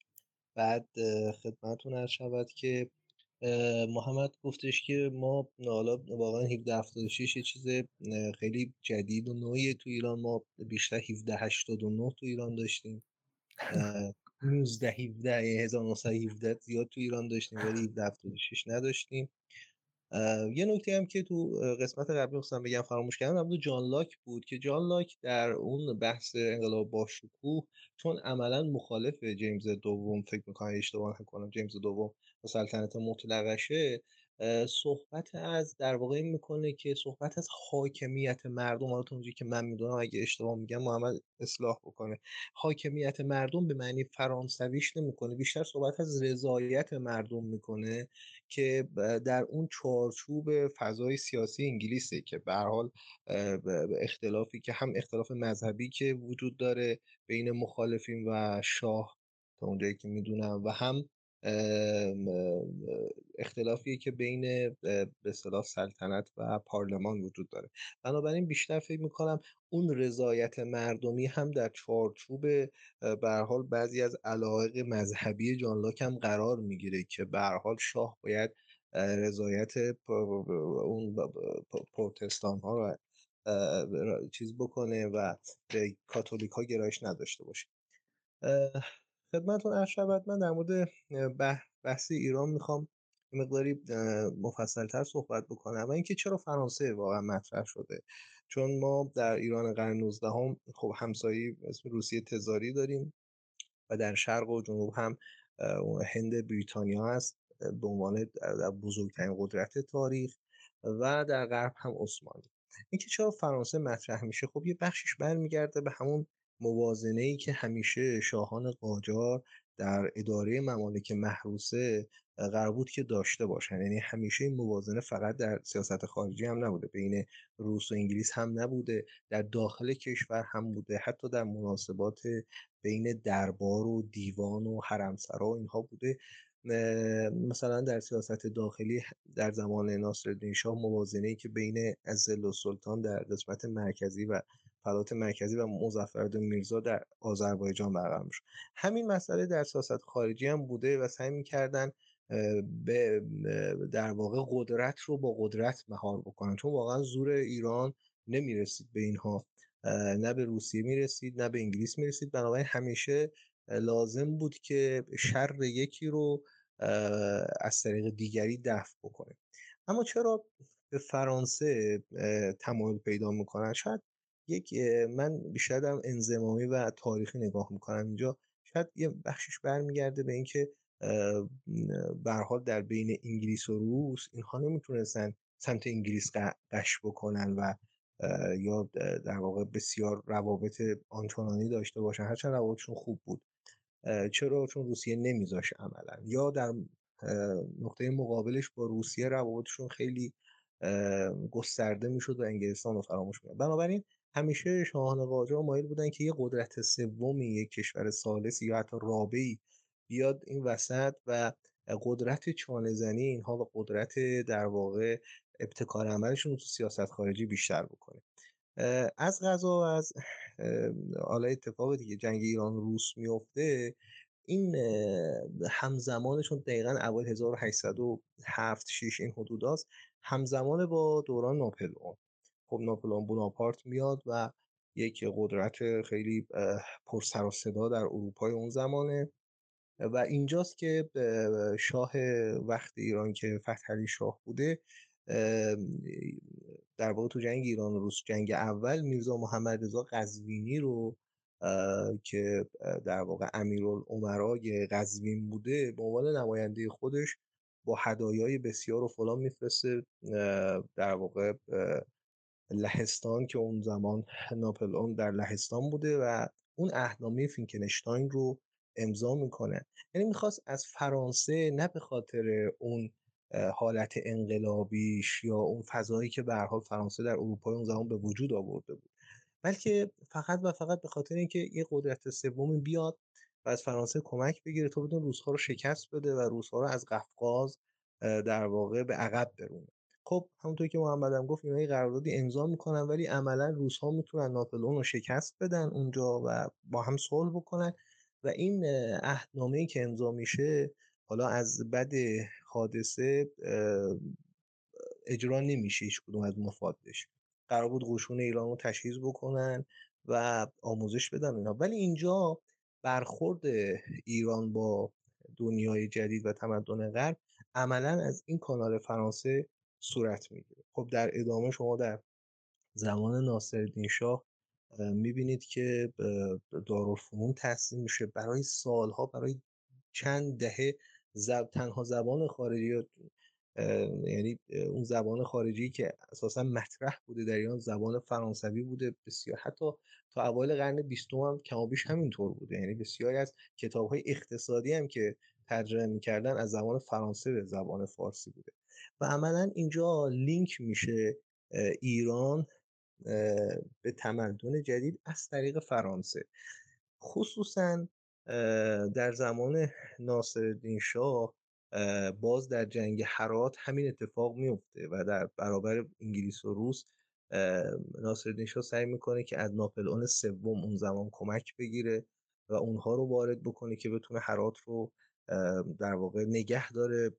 هرات رو گرفته و داره بتونه نگه داره، ولی خب این اتفاق هم نمیفته. انگلستان انقدر قدرتمندی که میتونه بیاد و ایران رو عقب برونه. میخوام به این مسئله تاریخی اشاره بکنم که وا شدن پای فرانسه به ایران و کم توجهی که حالا گروه الیت ایران، خصوصا چون صحبت از مردم به معنی آدمای عادی نیست، همون درباری ها و اشراف و اینها، به این دلیلی که به سمت در واقع فرانسه میاد، این دلایل انقلابی و ایدئولوژیک به اون معنی نداره.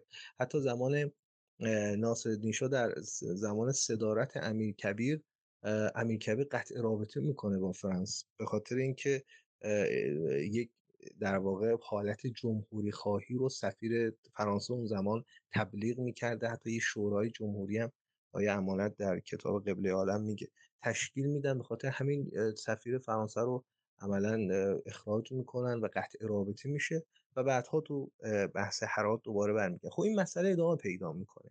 مسئله ادامه پیدا میکنه. اون دانش آموختگانی که میرن و درس میخونن برمیگردن و عملا فرانسه در واقع میشه پنجره یه جورایی در واقع اروپا به ایران و ایران همیشه از این پنجره است که داره به تمدن جدید نگاه میکنه.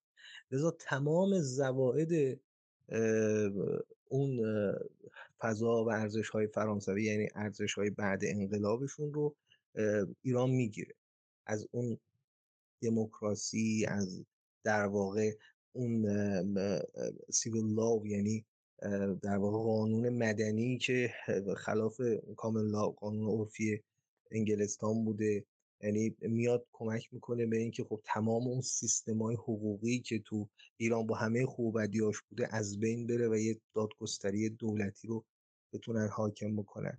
اون تمرکزگرایی، دقیقاً نکته درستی که محمد گفت، این دولت مرکزی که مقتدر باشه، اینا جزء در واقع آرمان‌های اون مشروطه خواها بود، زمان مشروطه بود که عملاً پهلوی میتونه، پهلوی اول بهش جامعه عمل بپوشونه. بنابراین تمام اون زوائد و نخاله های فرانسه هم وارد ایران میشه و ایران پایه های تمدن غرب رو اصلا رها میکنه. اون سیستم اقتصاد آزاد، اون در واقع پایبندی به سنت ها، حقوق، تغییرات تدریجی که باید شکل بگیره، حفظ مالکیت ها، ساختارهایی که هزاران سال در ایران، مثلا فرض بفرمایید بحث منابع آبی، هزار سال داره کار میکنه، سیستم کشاورزی هزاران سال داره کار میکنه.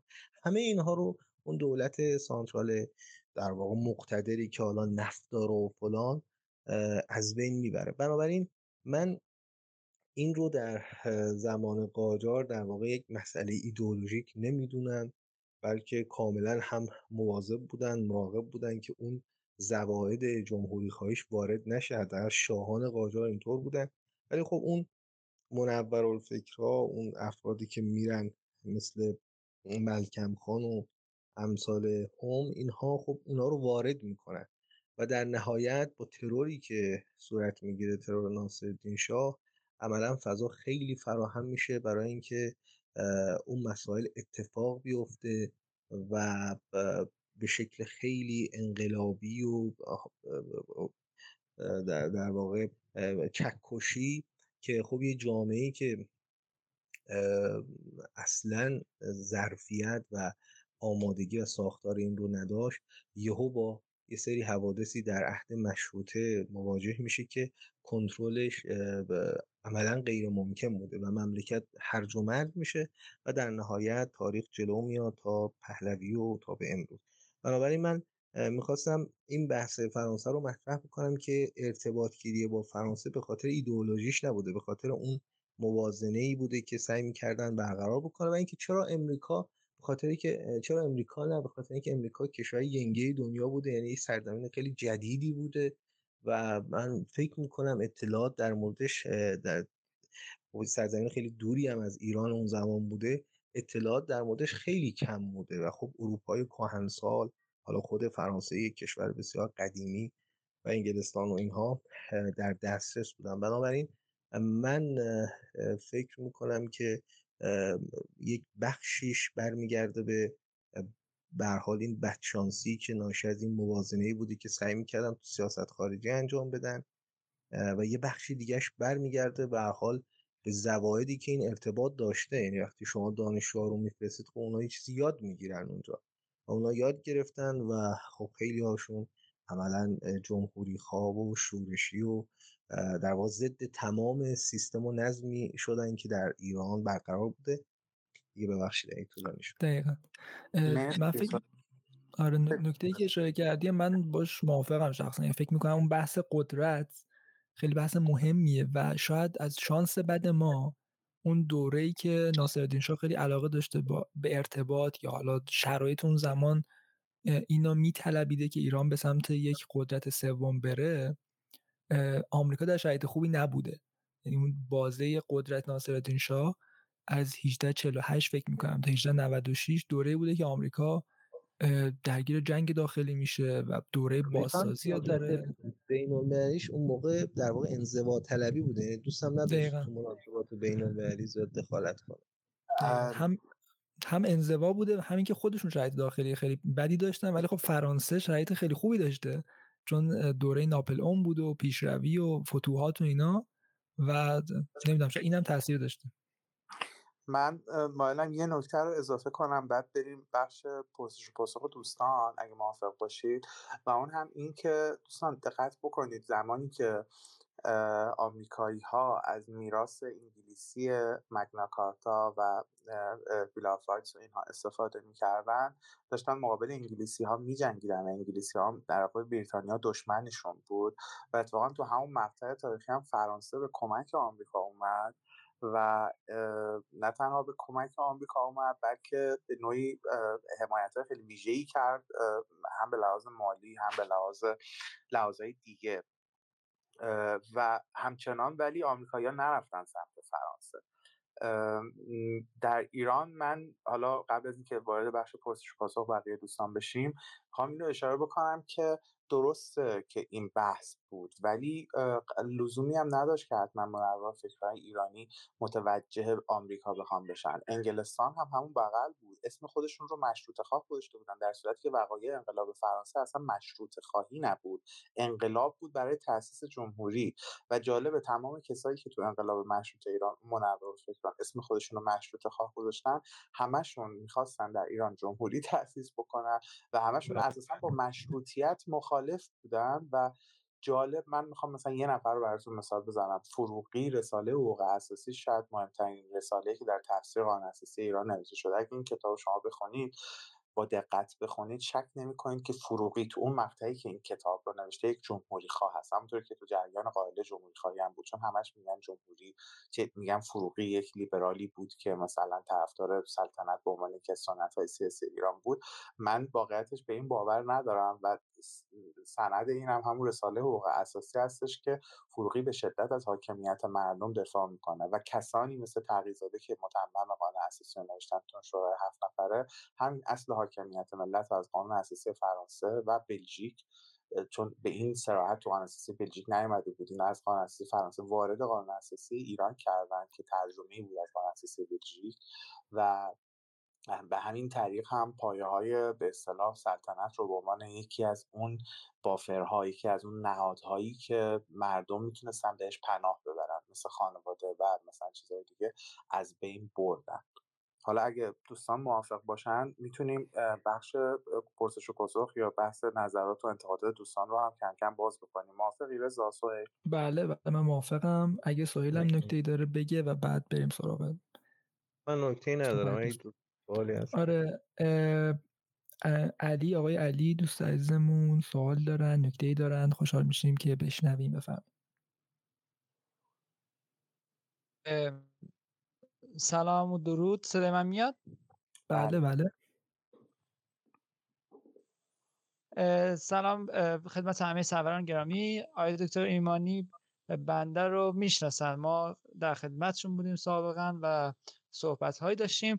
خب من خیلی شخصا استفاده کردم از همه صحبت‌های سروران گرامی. حالا سوالی که واسه من پیش اومد و از خلال بحث‌ها برای خودم مسئله شد این بود که آیا یعنی ما این مدل رو اگه بخوایم در نظر بگیریم، مدل نبود دولت ملت و عدم تمرکز سیاسی، آیا در ایران نمیتونه شرایط شبیه افغانستان بشه؟ خب افغانستان هیچ وقت تمرکز سیاسی نبوده، نیروهای محلی، قوانین و حتی حاکمان محلی بسیار بسیار قوی بودن و دقیقاً یه همچین موردی رو داشتیم.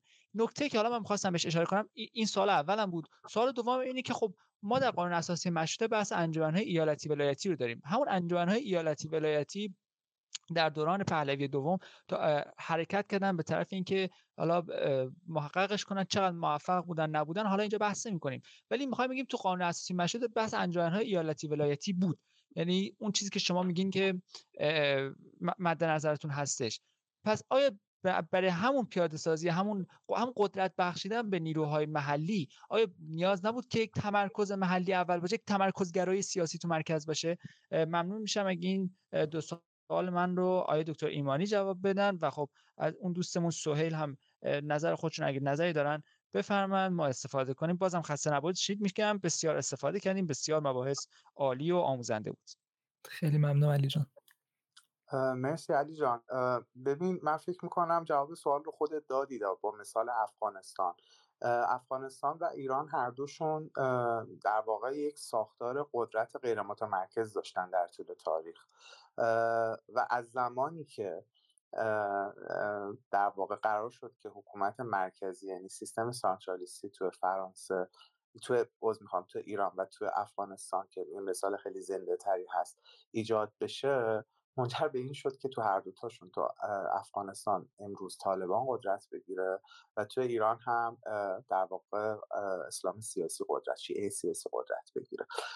علتش چیه؟ علتش دقیقا همین متمرکز کردن قدرته. چرا در مثلا 1000 سال قبل در افغانستان ایران هیچ وقت نیروهای مذهبی نمیتونستن قدرت رو بگیرن؟ دقیقا به دلیل اینکه قدرت پخش بود، متمرکز نبود. قدرت وقتی متمرکز میشه از طرفی به ظاهر به نظر میرسه که قوی میشه، ولی توی بافت فرهنگی مثل ایران و افغانستان که باورهای مذهبی مردم نقش بسیار مهمی تو شکل هویت فرهنگیشون ایفا میکنه، اتفاقی که میفته اینه که با از بین رفتن اون بافرها، اون در واقع نهادهای میانجی یعنی اون حاکمان محلی که اون قدرت رو دارن که برفرض اگر پادشاه مرکز مستبد شد اونو پایین بکشن یا کلا یه مناسبات پیچیده دیگه ای از قدرت رو برقرار میکنن. وقتی این بافرها، وقتی این قدرت های میانی یا به قول مونتسکیو این واسطه ها از بین میرن، شرایط بسیار مستعد این میشه که توده مردم همون پادشاه مرکز رو هم پایین بکشن و توی جایی مثل فرانسه میرن سراغ یه ایدئولوژی مثل ناسیونالیسم، میرن سراغ مثلا چه میدونم ملا هبت الله، ملا روح اللهی مثل روبسپیر. ولی توی جوامعی که حالا دین و اسلام و اینها نقش خیلی تعیین کننده‌ای توی شکل هویت آدمو داره، اینها میرن سراغ اون نهاد و اون نهاد حالا نهاد هم شده تو قرون اخیر روحانیت و طالبان و اینها چون که تونستن خودشون رو نهاد بکنن و تونستن خودشون رو از تندباد حوادث سیاسی که شده کنار نگه دارن و همچنان انسجام در واقع اون ارگانیزیشن خودشون رو تقویت حتی بکنن. چیزی که در صحنه نهایتاً باقی میمونه توده مردم باورمند مثلا همین چیزاست و این طبقه که ما الان میشنیم مثلا مردم طالبان ها قبول دارن که خب بدون شک بخش بسیار عمده از پشتون ها و تاجیک ها واقعا طالبان رو دوست دارن بیاد. خب چرا؟ و همینطور تو سال 57 هم 99% مردم می‌خواستن روحانیت یا همین اسلام سیاسی بیاد. چرا این اتفاق افتاده؟ دقیقاً اتفاقا به خاطر از بین رفتن نقش این واسطه ها بوده که اینها این حاکمان محلی که بوده. میشه حاکمان محلی هم انتقاد کرد تو ایران ها. یعنی این حاکمان محلی همون حاکمان محلی که در انگلستان اصلا قطعا نیستن، اما موضوع اینه که در نهایت از بین بردن این واسطه ها به عنوان پناهگاهی که مردم به عنوان پناهگاهی برای مردم نهایتا منجر به این میشه که یک پناهگاه بیشتر برای مردم نمیمونه و اون پناهگاه میشه طالبان و روحانیون در این دوتا کشور. و درسته حق با تو قانون اساسی مشروطه انجمن‌های ایالتی و ولایتی راجع بهشون در واقع یعنی اونجا اومده، اما از زمانی که این اساس وارد قانون اساسی مشروطه شد، مشروطه خواهان که من دوست دارم بیشتر اسمشون رو جمهوری خواهان و در واقع مرکزگرایان بنامم، اینها نه تنها به این اصل هیچ توجهی نکردن بلکه کاملا برخلاف اون حرکت کردن، به ویژه از دوره‌ای که حاکمان محلی تو ایران سرکوب میشن و کلن از بین میرن و نقطه اوجش که اصلاحات ارضی منجر به این میشه که کلن زمینداران هم محو بشن از در واقع ساختار قدرت اجتماعی ایران، اجتماعی اقتصادی ایران و دیگه اون نقش سیاسی که قبلا ایفا میکردن یعنی محافظت از سلطنت، چون سلطنت هم محافظ منافع اونا بود، این نقش هم دیگه یعنی دیگه ما هیچ نیروی خیلی مهمه چون میخوام راجع واقعیت حرف بزنیم دیگه.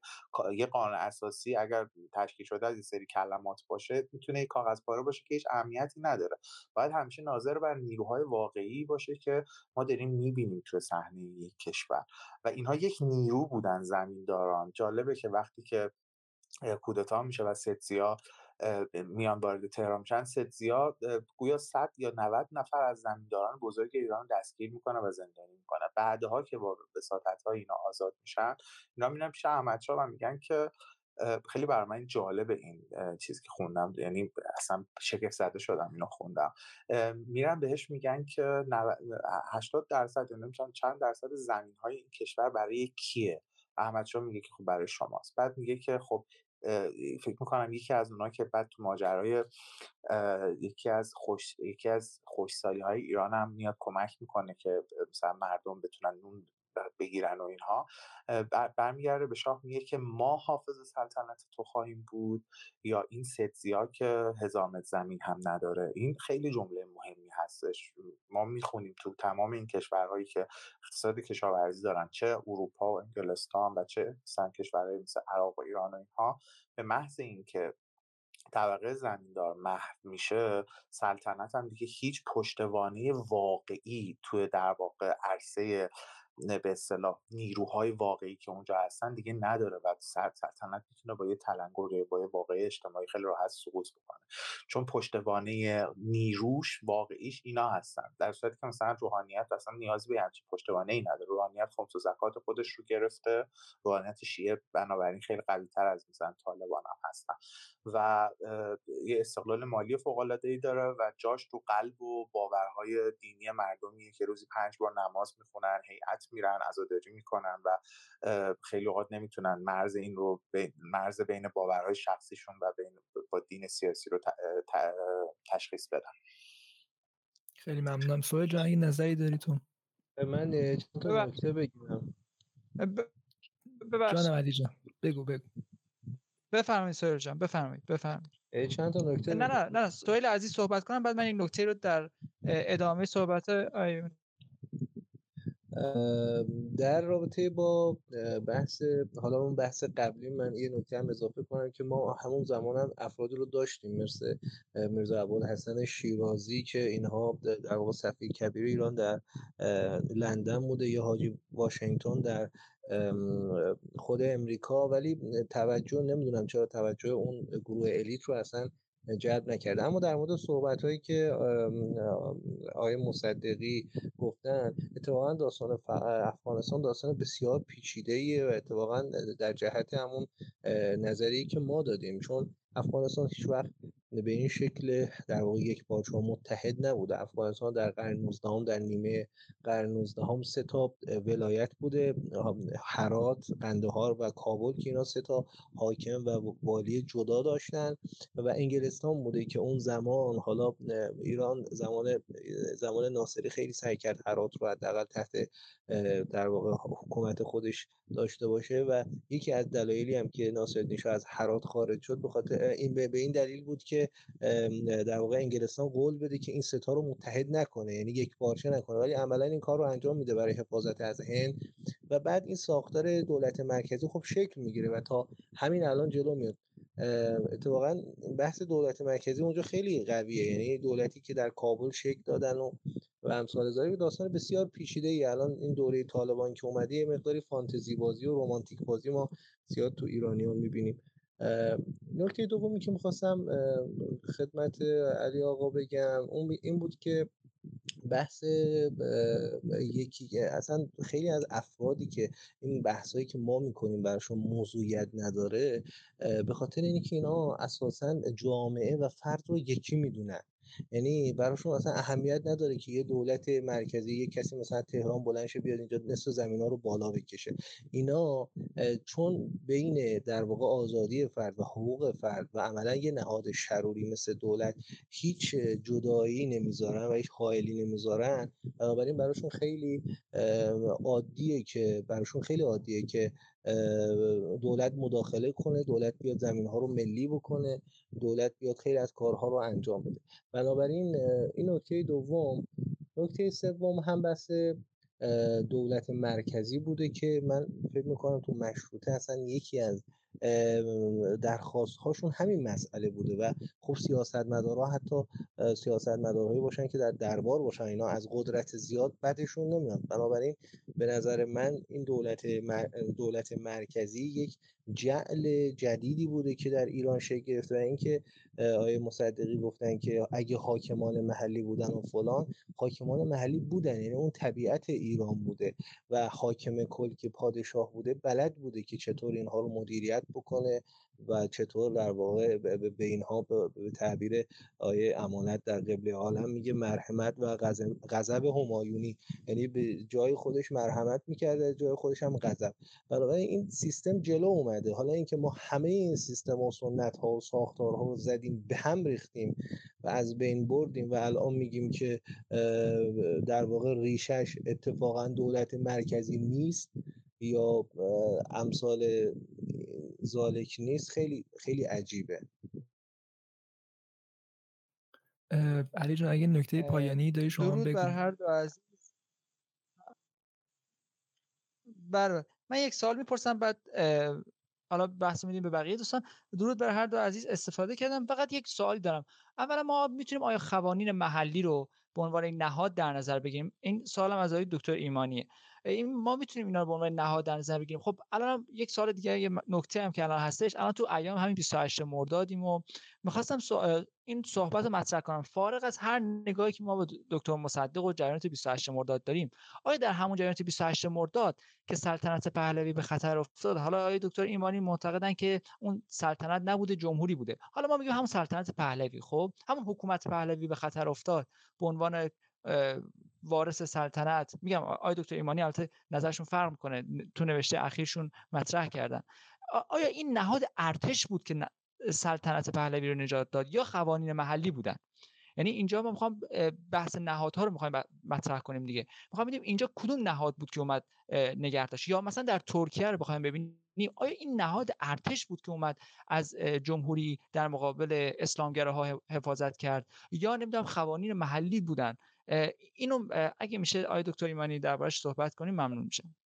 خیلی به نظر من نکته سوال مهمیه، چون که هم ارتباط پیدا میکنه به بحثی که فدرالیست‌ها و آنتی فدرالیست‌ها در ضرورت وجود ارتش دائمی کرده بودن و همینطور در اروپا شده بود و ما میبینیم که کلاً اصلا با صرف نظر از اینکه الگوی آمریکایی یا اروپایی رو بخوایم مثلا صحبت بکنیم، میبینیم که خیلی در همینطور در ترکیه و مصر نقش ارتش به عنوان حافظ دولت تکیه میشه که خب به لحاظ تئوریکالی حرف درستی است. بله، در جریان 28 مرداد که قانوناً بر اساس قانون اساسی حتی مجازاتی که برای کسی که مجلس رو تأسیس کرده بود اعدام بود و دادگاه حق داشت که اعدام ببرده برای محمد مصدق، اما خب گویا مشمول عفو ملوکانه شد و تا به اصطلاح خونه نشین شد و اینها. این خونه نشینی هم تو فرهنگ شیعه خیلی معنا داره. اما موافقم که ارتش یک نقشی رو ایفا کرد برای حفظ سلطنت، با این تفاوت که ارتش بدون کمک آمریکا نمیتونست این رو برنامه‌ریزی بکنه، همچنان ارتش نوپایی بود. و نکته دوم، حالا اصلا فرض کنیم ارتش میتونست واقعا بدون کمک آمریکا، موضوع اینه که خب بعدش این بعدشیه خیلی مهمه. آیا اگر همینطوری ادامه پیدا میکرد بعد فرض کنیم مصدق میتونست برنده این جریان بشه و ارتش رو به سمت خودش بکشونه، کما که سال 57 افتاد دیگه. آقای خمینی همونطور که طالبان مثلا تو چند هفته تونستن، چند دو هفته تونستن ارتش رو عملاً بی اثر بکنن، تو سال 57 هم خمینی و در واقع انقلابیون اطراف او موفق شدن که ارتش رو کلا خنثی بکنن. چرا اینجا این نکته رو اشاره می‌کنم؟ برای اینکه ارتش نیروی نظامیه که خودش هم باز یک نیروی متمرکز صاحب یک فرماندهیه که خود اون فرمانده تحت فرمانده کل قوا یا شاهه. خب وقتی شاه نیست، شاه جاش خالی میشه، مثلا سوار هواپیما میشه میره، یا رئیس جمهور، فرقی نمیکنه. وقتی رئیس جمهور سوار هواپیما میشه میره امارات، میشه افغانستان، اون جا که خالی میشه دیگه اون ارتش هم حالا یه مقدار میتونه شو نمایش بده که آی ما مقاومت میکنیم در این شهر، در اون شهر فلان اینا، ولی اولا نمیتونه. چرا؟ چون دقیقاً اتفاقا ما اومدیم قدرت رو یه جا متمرکز کردیم. قدرت رو یه جا متمرکز میکنیم از دیدگاه سانترالیستا مزیتش اینه که مثلا دایره اختیار اونا خیلی زیاد میشه، هر کاری دلشون میخواد میتونن بکنن و میتونن مثلا توسعه از بالا به پایین انجام بدن از این حرفا.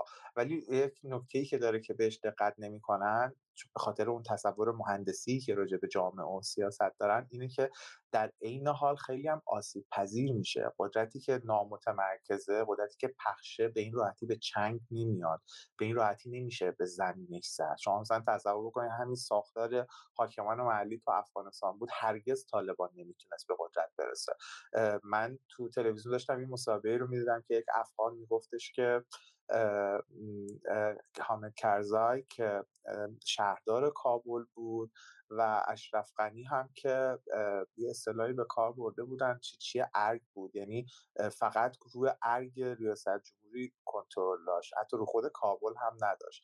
اینها به اصطلاح این که بعد راحت طالبان میاد و اون خلأ قدرت رو پر میکنه، اینا به نظر من جزو اون پیامدهای فکر ناشده‌ایه که سانترالیست به وجود آورده، ولی شاید سانترالیست اصلا هرگز بهش فکر نمی‌کردن. خیلی ممنون محمد جان. اگه بقیه دوستان هم سوالی دارن، نکته‌ای دارن، خوشحال میشیم که بشنویم و بحثو جمع‌بندی بکنیم. خب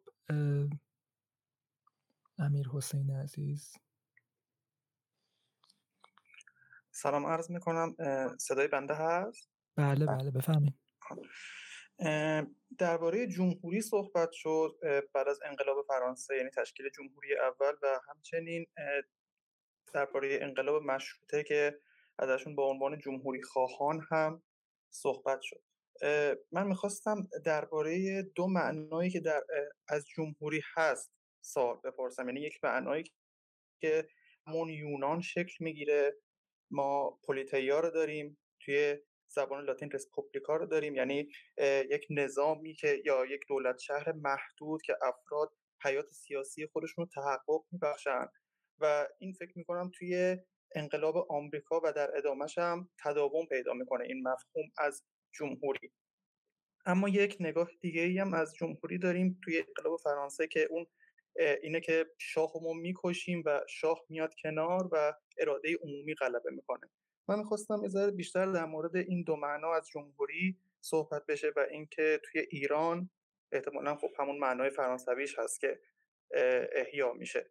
خواستم در مورد این. ممنون. خیلی ممنون. محمد جان نظرت چیه؟ نکته مهمیه به نظر من، چون که همونطور که امیرحسین اشاره کرد جمهوری حالا به این مفهومی که ما ترجمهش کردیم از رپوبلیک، حالا رپوبلیک خودش یک کلمه‌ای که حالا تو مثلا هم تو آلمانی رپوبلیک، هم تو فرانسوی رپوبلیک، هم تو انگلیسی، حالا با یه مقدار تفاوت پرونانسیشن، اینا همشون از رسپوبلیکا گرفته میشن، رسپوبلیکای لاتین.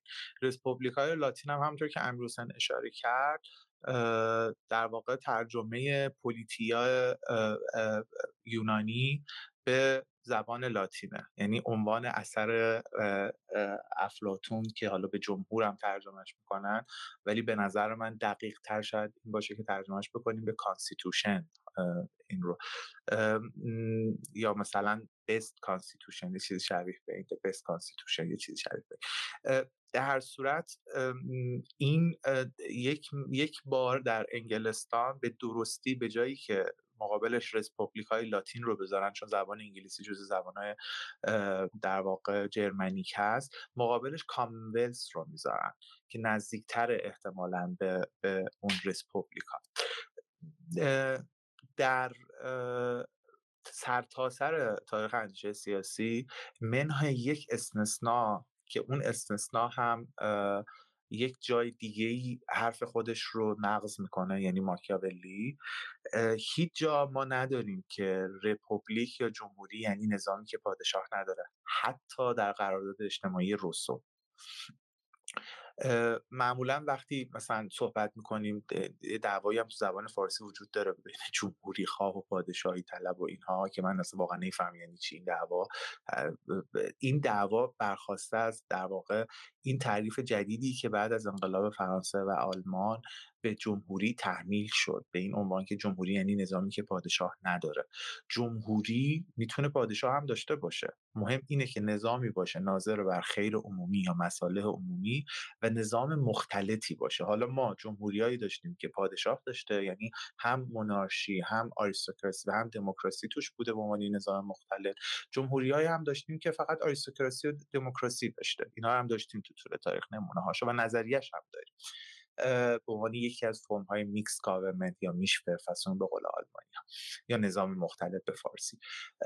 اتفاق ماکیاولی یه جا مثلا گفته که نظام‌ها یا جمهوریان یا پادشاهی، ولی تو گفتارها بعداً ماکیاولی تو اونجا که داره راجع به انواع نظام‌های سیاسی و نظام مختلف صحبت میکنه، اونجا میگه که بهترین نظام نظامیه که هم یک پادشاه داشته باشه، هم آریستوکراسی داشته باشه به عنوان واسط و هم مثلا مردم توش به قول سهیل رضایت مردم هم توش تضمین بشه.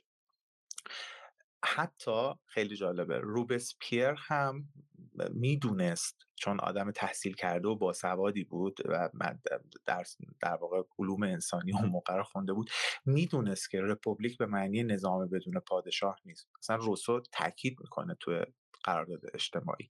اما انقلاب از دست اون به اصطلاح کسایی که انقلاب کرده بودن به نوعی خارج شده بود و ما شنیدیم که رهبران انقلابی از یه جایی بعد با اون توده‌ای که اینا رو قدرت اون سوارن همراه بشن و الا یه جای اون وسطا کنار گذاشته میشن، کما اینکه کنار گذاشته شدن روبسپیر با گیلوتین. روبسپیر حتی دو جا یک سخنرانی داره که تاکید میکنه روی این که بابا جان جمهوری به معنی رژیمی که توش پادشاه نیست. یک نظام میتونه جمهوری باشه، پادشاه هم داشته باشه، میتونه حالا مثلا از مردان آزاد تشکیل شده باشه، پادشاه نداشته باشه، ولی ما میتونیم با پادشاه جمهوری داشته باشیم. ولی خب این حرفا خیلی پذیرفته نمیشه از طرف اون عوام انقلابی که انقلاب کرده بودن و مفهوم جمهوری هم دچار دگرگونی سمانتیک یا معنایی میشه در این مقطع. مرحله دومی که مفهوم جمهوری تغییر میکنه در حد فاصله انقلاب ژوئیه 1830 فرانسه تا انقلاب مارس 1848 آلمانه که اینجا رسما باز انقلابیون آلمانی دست به تئوری پردازی میزنن که یعنی رپوبلیک یعنی نظام بدون شاه. شما الان به هر انسایکلوپدی و لکسیکون و دیکشنری مراجعه بکنید، مثلا ذیل مدخل جمهوری میگن جمهوری رسن رژیم ملک پادشاهی و این یک چیزیه که از باورهای عامیانه وارد این تعریف شده و نه از در واقع چیزی که ما در تاریخ اندیشه سیاسی و حقوقی حالا موجود داریم. این نکته به نظر من نکته بسیار مهمیه و شاهد این هم هستیم که در ایران همین درک ژاکوبنی، همین درک ساده لوحانه از جمهوری وجود داره و مردم فکر میکنن، اکثریت مردم، خیلی از مردم، نخبگان، حالا مردم شاید نگیم، نخبگان فکر میکنن خب جمهوری یعنی نظامی که پادشاه نداشته باشه و که مثلا پادشاهی سلطنت موروثیه، مگه میشه؟ و یعنی مثلا از این صحبت هایی که خب دیگه دربارش برنامه کافی صحبت کردیم. خیلی ممنونم از امیرحسین عزیز و محمد ایمانی گرامی. اگه بقیه دوستان سوالی دارن، نکته‌ای دارن، خوشحال میشیم که بشنویم.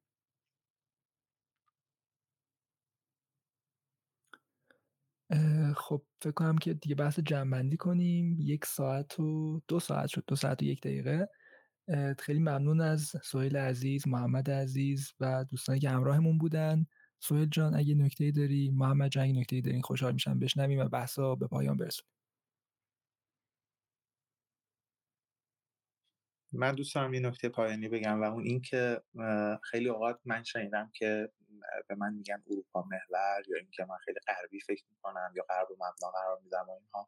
دوست دارم اینجا این رو اصلاح بکنم، این باور غلطی که مثلا نه فقط به من بلکه به خیلی از کسایی که از آزادی صحبت میکنن نسبت داده میشه. من شخصا هیچ اعتقادی به این ندارم که مثلا بشر اروپایی، انسان اروپایی یا انسان چه میدونم ایرانی یا افغانی یکیشون بر اون یکی برتری داره یا نداره یا هر چه شبیه به این. به نظر من انسان ها انسان هستن، فرقی نمیکنه. ولی به این موضوع باور راسخ دارم که هر گوشه‌ای از تاریخ و جغرافیا که انسان ها آزادی رو ارزش بنیادین خودشون قرار دادن، شاهد شکوفایی تمدن، شکوفایی فلسفه، شکوفایی هنر، شکوفایی علم، شکوفایی سیاست و شاهد خلق آثار درخشانی در همه زمینه‌هایی که روح بشری تونسته بیافرینه بودیم. و این اون حلقه گم شده‌ای هست به نظر من که بسیار از آدم‌ها ذیل مفاهیم دیگه‌ای شاید مثل مفهوم مدرنیته یا چیز شبیه به این دنبالش می‌کنن. برای من حتی مدرنیته، تجدد هم مهم نیست. ارزش کانونی که در مرکز، در اون مرکز ثقل هر چیز دیگه‌ای که من بهش فکر می‌کنم وجود داره آزادی. خیلی عالی، پایان جذابی بود برای این قسمت. سهیل جان اگه تو هم نکته داری خوشحال میشم بشنوم. خیلی خیلی استفاده کردم از صحبت دوستان. منم به عنوان نکته پایانی فقط میتونم به این مسئله اشاره بکنم که ما به هر حال تو مملکت خودمون خصوصا باید تو خیلی از مسائل تجدید نظر کنیم. فکر میکنم همین کانال 1776 برای شروع بد نباشه، خوبه. ما باید تو تاریخ معاصر خودمون تجدید نظر کنیم، بازنویسی بکنیم، چه تاریخ 100 سال اخیر، چه تاریخ قرن 19 خصوصا. حتی نگاهمون به اروپا، به غرب باید تغییر بکنه، از کانال‌های در واقع با اصالت‌ترش، اصیل‌ترش تمدن غرب رو بشناسیم، امریکا رو بشناسیم. به نظرم خیلی باید عوض بشه نگاهمون، یعنی اون چیزایی که واقعا تا این مدت به ما رسیده یه بخشی، حالا نمیخوام بگم همش، یه بخش قابل توجهش واقعا مهمل بوده و برعکس بوده. به خاطر همین باید ما شروع بکنیم به اینکه تاریخ رو درست بخونیم، دوباره بخونیم، چه تاریخ خودمون، چه تاریخ اروپا و آمریکا، و حداقل بتونیم در واقع از این خوندن درست تاریخ درس بگیریم و اشتباهات گذشته رو تکرار نکنیم که من بعید میدونم. مرسی. خیلی ممنون. دو تا نکته وجود داشت، یکی بحث آزادی، یکی هم بحث تاریخ، خوانش و دوباره تاریخ، که من با هر دو نکته به شدت موافقم و ممنون که توی این قسمت پادکست 1776 با من همراه بودین و بدرود. خدا نگهدار.